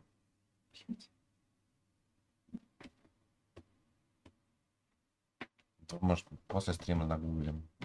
Мне хочется просто маленькая жизнь Стюарта Кельвина Забушка. Вот. Это, короче, письмо... э, э, Рассказ очень древний, очень пророческий, очень жесткий, вот прям хардкорный, жесткий, пожестче, чем власть. Вот, учитывая, что там несовершеннолетний главный герой. Вот, и очень похож на правду. А, Тайлер Дёрден прислал 750 рублей и спрашивает э, э, у всех участников, если бы вы могли вызвать на кулачный бой одного любого человека, то кто бы это был? Слушай, ну это если Тайлер Дёрден, то, скорее всего, сам я там. Не, если я бы вызвал бы Сталин ГУЛАГа. Потому что он инвалид, крестный, короче. У него не было бы шанса. Блин. Я бы Сталин ГУЛАГа бы вызвал и пиздил бы его, потому что он- не может двигаться вообще, короче. Мне кажется, тут очевидно, очевидный просто ответ. Я бы хотел со Стивеном Сигалом запиздиться. Это было бы круто. А с Джеффом Монсоном? Не, Монсон э, это... Ну, можно бороться, э, блядь, с монстром да. бороться нужно, же борец. Стивен Сигал это крутой чувак, типа из э, боевиков детства, и как я А в детстве мне, а думал, Мне, мне не нравились боевики Стивена Сигала. Знаешь почему? Потому что там момент удара никогда не показывался. То есть там Стивен Сигал делал вот так вот руками, и следующая склейка, его оппонент уже летит куда-то. я так, короче, я занимался там тайским боксом, рукопашным боем, и после, ну, вот после тайского бокса очень жесткого, очень жесткой дисциплины, очень такого кровавого боевого спорта, а, так как я тогда был в Донецке, я искал э, секцию недалеко от своего поселка, я нашел там в Доме культуры, короче, секцию карате. Я совсем не шарил в карате, что это такое, и я пошел на шотакан или сётакан карате. И оказалось, что там, короче, чтобы победить спарринг, тебе нужно было, например, остановить кулак перед лицом и, короче, крикнуть там «Киа!» Да, Вот. да, да, да. И- Там типа контактный вид карате, по-моему, Киокушинкай. Да, всё. да, вот это круто. И для меня это была такая дикость, я не победил ни одного поединка, потому что я постоянно бил людям в лица. Я, я этого не желал абсолютно. То есть я извинялся перед ребятами, но для меня вот была дикая загадка, как можно, типа, спарринговаться с человеком и не хлестнуть его. А вот у меня как раз друг есть, э, он бронзовый призер по Киокушинкай, чемпионат России. Ну вот они крутые Вот, вообще. Он, они короче, это ловят. еще заметил тем, что он э, сам себя вырубил ногой как Ой, я его знаю, да. Вот. Да, да, да. Там была, кстати, смешная история как-то. Ну ладно, расскажу. Он, короче, э, реально пытался попробовать. Ну, не коленкой, в смысле, коленкой любой долбоеб может. А вот именно подпрыгнуть, То есть чтобы- любой дал, вот ты, ты бы смог вырубить себя коленкой? Ну, я, я не пробовал И- вообще. Я тоже. Но мне кажется, это не, не так сложно. А у него был сложнее момент, то, что он подпрыгнул и ударил, собственно, вот голенью все поебал. И вырубил. Вот. Прикинь, такой вид Олимпийских игр, где там э, наиболее сложные способы э, выключить себя. Ну, там была смешная история, как-то привел в компанию девушку, вот я только познакомился, познакомился с пацанами, он говорит, вы только не рассказывайте ей, что я сам себя, сам себя ногой вырубил. Пожалуйста, парни. И он при ней случайно чуть было вырубил. Я вот просто выходит, короче, вот просто там какой-то попиздать, еще куда-то. Я, естественно, сразу говорю, а ты знаешь, что Андрюха сам себя ногой вырубал, блядь? А Андрюхи нету долго, вы выходите, он лежит без сознания. Вот, кор- короче, у нас весь универ знал, что вот ну, Андрей сам себя ногой вырубает, короче. Вот так, вот, да, такой человек. Ну, Я- короче, да, занимайтесь, если хотите вырубить сами себя ногой, короче, занимайтесь киокушинками. Вот. Я бы отпиздил Ротан Кепкина ебучего, потому что он меня бесит, тварь. И Он даже в Грузии, по-моему, не съебался. Хотя должен был. Вот. Или с Чаком Норрисом помахаться. Ну, короче, он с каким-то из ге- героев старых крутых Короче, боевиков. б- в, старых боевиках, эти, короче, дико бесило, что там очень часто перестрелки показываются таким образом, что сначала кадр, это ты смотришь на чувака, который стреляет, а потом кадр ты смотришь на попадание. И Так это же нет, круто. и нет э, тех кадров, когда чувак стреляет и попадает вот, типа, в одном кадре. И ка- ка- кажется, что люди находятся совершенно в разных локациях. Да блин. ну, Нет, да, то вот мне Стивен, не нравился, потому что он реально делал так вот. И даже следующий кадр чувак вот улетел нахуй. Да, он же типа крутой, у него так- такой вайп, типа он какой-то такой серьезный мужик, повидавший жизнь, и он такой, типа, вообще, не, не ебите мне мозги, не трогайте меня, там, вот черт, мне сейчас придется драться, и он так идет, так сложив руки, такой, типа, и он, он дерется, у него лицо остается каменным, Стивен Сигал крутой. Не, мне, мне, мне нравился Шварценеггер, короче, потому что Шварценеггер еще играть умел более-менее. Не, только там что-то пытался... Но с ним, с ним, типа, он не, не, с ним не драться хочется, типа, он не, не тот чувак, с которым хочется помахаться. Вот я бы засал с Брюсом Ли, например, драться. А в этом, в одном же Голливуде там была сцена, где Брюса Ли отпиздил Брэд Питт, короче. Но Типа, это... как, как собака Нет, кинул его. если бы они в жизни махались, Брюс Ли бы э, ему нахлестал. Думаешь? Брэда Я Питта? уверен, да. Ну, мне- ну, мне кажется, Шварценеггер бы отмахал бы Брюса Ли. Да не, ну он просто качок, он не боец. Я думаю, что у Брэда Питта есть возрастное преимущество очень серьезное. А, кстати, еще Марк Дакаст, помните, был такой? Марк Да. Дакаскас, Тоже крутой. Еще так, ну, знаешь, э, с уважением легкого леща, прям без каких-то калечащих штук, ну, чтобы он тоже дрался со мной, это Клинт Иствуд, охуенный дед, крутой. Вот я бы ему дал леща. Мне, кстати, никогда не нравился Джеки Чан, потому что у него морда противная. Но мультик про него классный. Он, блядь, постоянно кривляется, у него такая морда такая мерзкая, плюнуть мне прям хочется. Вот Джеки Чан мне никогда не нравился. Ну, в мультике он был крутым. Ну, может быть. У меня прям сейчас заставка в голове играет. Джеки Чан в мультике крутой в жизни. Ну да, он какой-то такой вот, какой-то... Несколько китаец. Алкаш какой-то. Смотришь такой, да, спите китаец какой-то, да. Прям фейс у него не очень. Ты будешь смотрел недавно фильм с Джеки Чаном про ирландскую республиканскую армию. Ну, смотри, скажи, что у него морда противная у Джеки Чана. Мордозет как сделать, господи? Да нет. Я противна у него морда. Ну, ты понимаешь- Ты нормально хотятов не видел просто. Буряты, например. Крутые.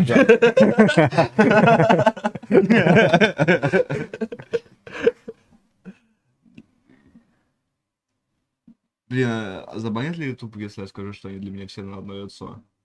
Я тебя же просто даже не понимаю, что можно говорить. Не знаю, А, а, не знаю. Это плохо или хорошо? Бан от Ютуба? Не, и про лицо одно. Все на лицо. Илья прислал 500 рублей и спрашивает рассказать, что не так с Киркиным несколько раз за стрим уже слышал подкол, слава Господи. России. Но несколько раз же за стрим уже объясняли, Ну, что Там, не да, копался за предыдущий И стрим, и за этот стрим. да, Да. тоже, собственно, мы обсуждали. Вот, у нас последний остался вопрос, после чего мы можем продолжить обсуждать боевики с 90-х. А, Виталий прислал 750 рублей, написал а, всем успехов. Я вот сейчас подумал, нас Вам, ведь, Виталий. слушают, читают, и даже бабки сейчас посчитают. Я, честно говоря, вообще не понимаю, кто нас слушает, читает и бабки считает. М, Но, наверное, кто-то этим занимается. Что, что? Это вопрос был или что это? Я нет, это просто он сказал, что он только сейчас подумал, что нас слушают, читают. Они. Они. Сейчас нас слушают и читают э, 1200 человек. Нет, он имел в виду их. Их, да. Они. Что слушают и читают нас они. А кто они-то? Ну они. Ну, Они. ты разве не понимаешь? Они. Нет, не понимаю, простите. А, а можно, а, а можно мне X-мена? Вот, я буду с X-меном сидеть. Короче, хотел давайте бы- я а предлагаю... вот если я так буду делать, короче, забанят вот так вот. Не надо, наши бойцы с каталожеством никогда не занимались. Ну, это... э, У меня есть боец э, другой там э, с, с бородой с буквой В, я тебе могу его прислать.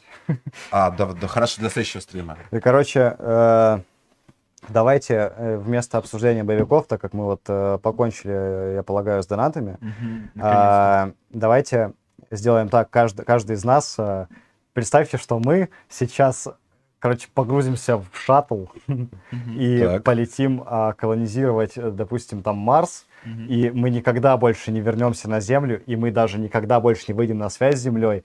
И вот мы должны сейчас, ну, последнее послание э, нашим оставить, и мы после него улетаем. Вот что бы вы сказали, если это вот последний тейк, который... Ты, ты сказал про Марс, я сразу вспомнил фильм «Вспомнить все». Пока там глаза так выпучились, смешно. Да, там еще была телка с тремя сиськами, короче. На Марс. Ну, круто. Ну да. Ну вот мы летим к этой телке. Можно дергать вот так вот. Не, а в земле-то ты что скажешь? Да. В земле я не могу же, я про телку с сиськами Нет, ну давай, попробуем. Обратно, да. До свидания. У тебя- нет времени подумать, мы вот сейчас грузимся, короче, и нас отправляют на Марс. Нет, ну, так как эта идея от тебя, я думаю, что у тебя это какой-то ответ сформулированный Заготовленный, сформулированный, да. Дай, мы сейчас подумаем. Мы что-нибудь придумаем. Я перестану думать про телку с сиськами. Так, можно. Я бы сказал, ну я, я всегда это говорю, то есть я бы не изменял своим принципам, что во всех своих действиях, даже самых жестоких, находите оправдание в том, что вы делаете это ради любви. И тогда все будет хорошо, потому что если вы делаете все ради любви, вы все делаете ради Господа Бога, э, уважаете образ Божий внутри себя, и вы никогда не сделаете плохое деяние, потому что вас сгрызет совесть, вас сгрызет сама любовь к Господу. Если, короче, любите друг друга, а, любите свою отчизну, а, любите своего врага, как вы любите хорошо выставленные мишени, то есть как вы хорошо к ним относитесь, и тогда вы не будете делать зло. Потому что зло, несмотря на то, что часто оно достаточно стильное, красивое и эстетическое, оно всегда про- приводит к ебле в жопу, ко всему плохому, и всегда превратит вас в полнейшего хуесоса. Всегда старайтесь проявлять милосердие, всегда идите по пути света и помните, что в наших врагах света нет ни капельки, поэтому не щадите их э, и знайте, что уничтожаете вы их ради любви. Короче, Аминь. И мы улетаем на Марс. А вот От- что бы вы сказали? отлично сказал. Я, короче, цита- Топаз. я цитату, короче, А, знаешь, друз- я друзья. цитату, короче. Э, Евгений Топас. ЗО всегда приводит к ебле в жопу, короче. Точка. На- Ну, мы сделаем плакат по...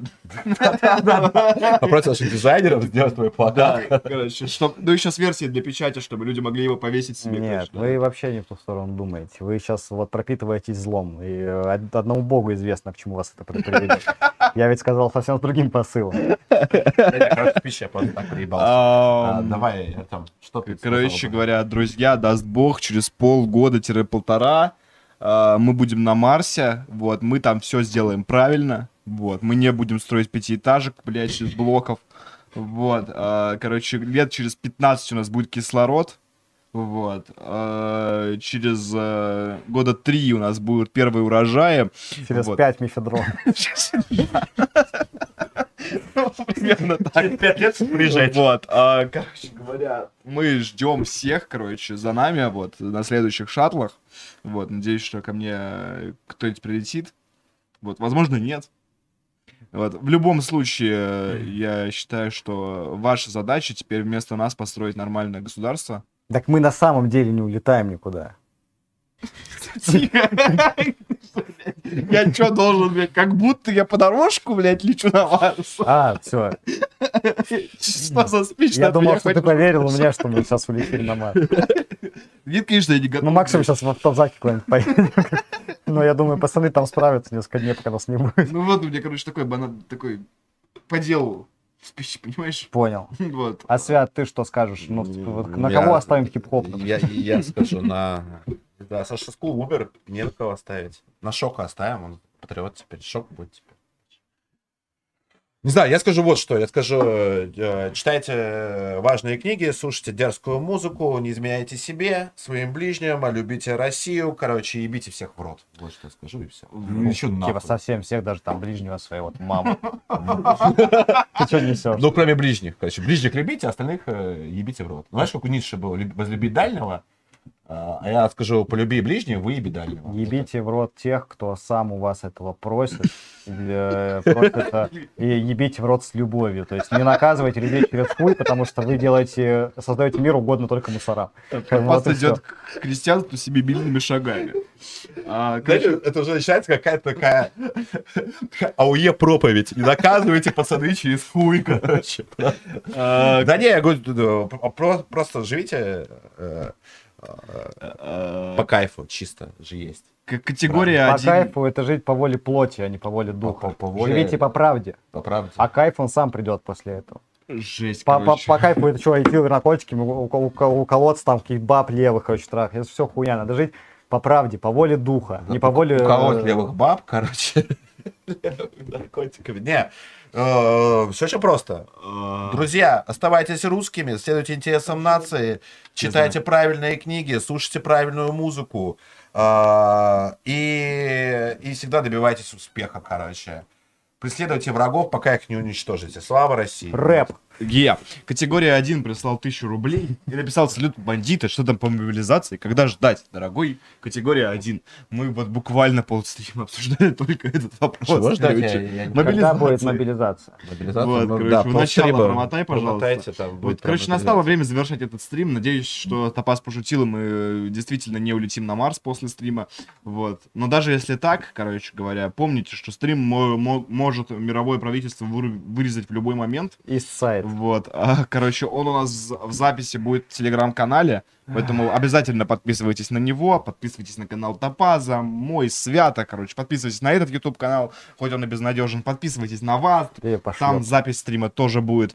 Вот, подписывайтесь на Boosty, потому что это вообще лучше. Там топаз есть в чате. Вот.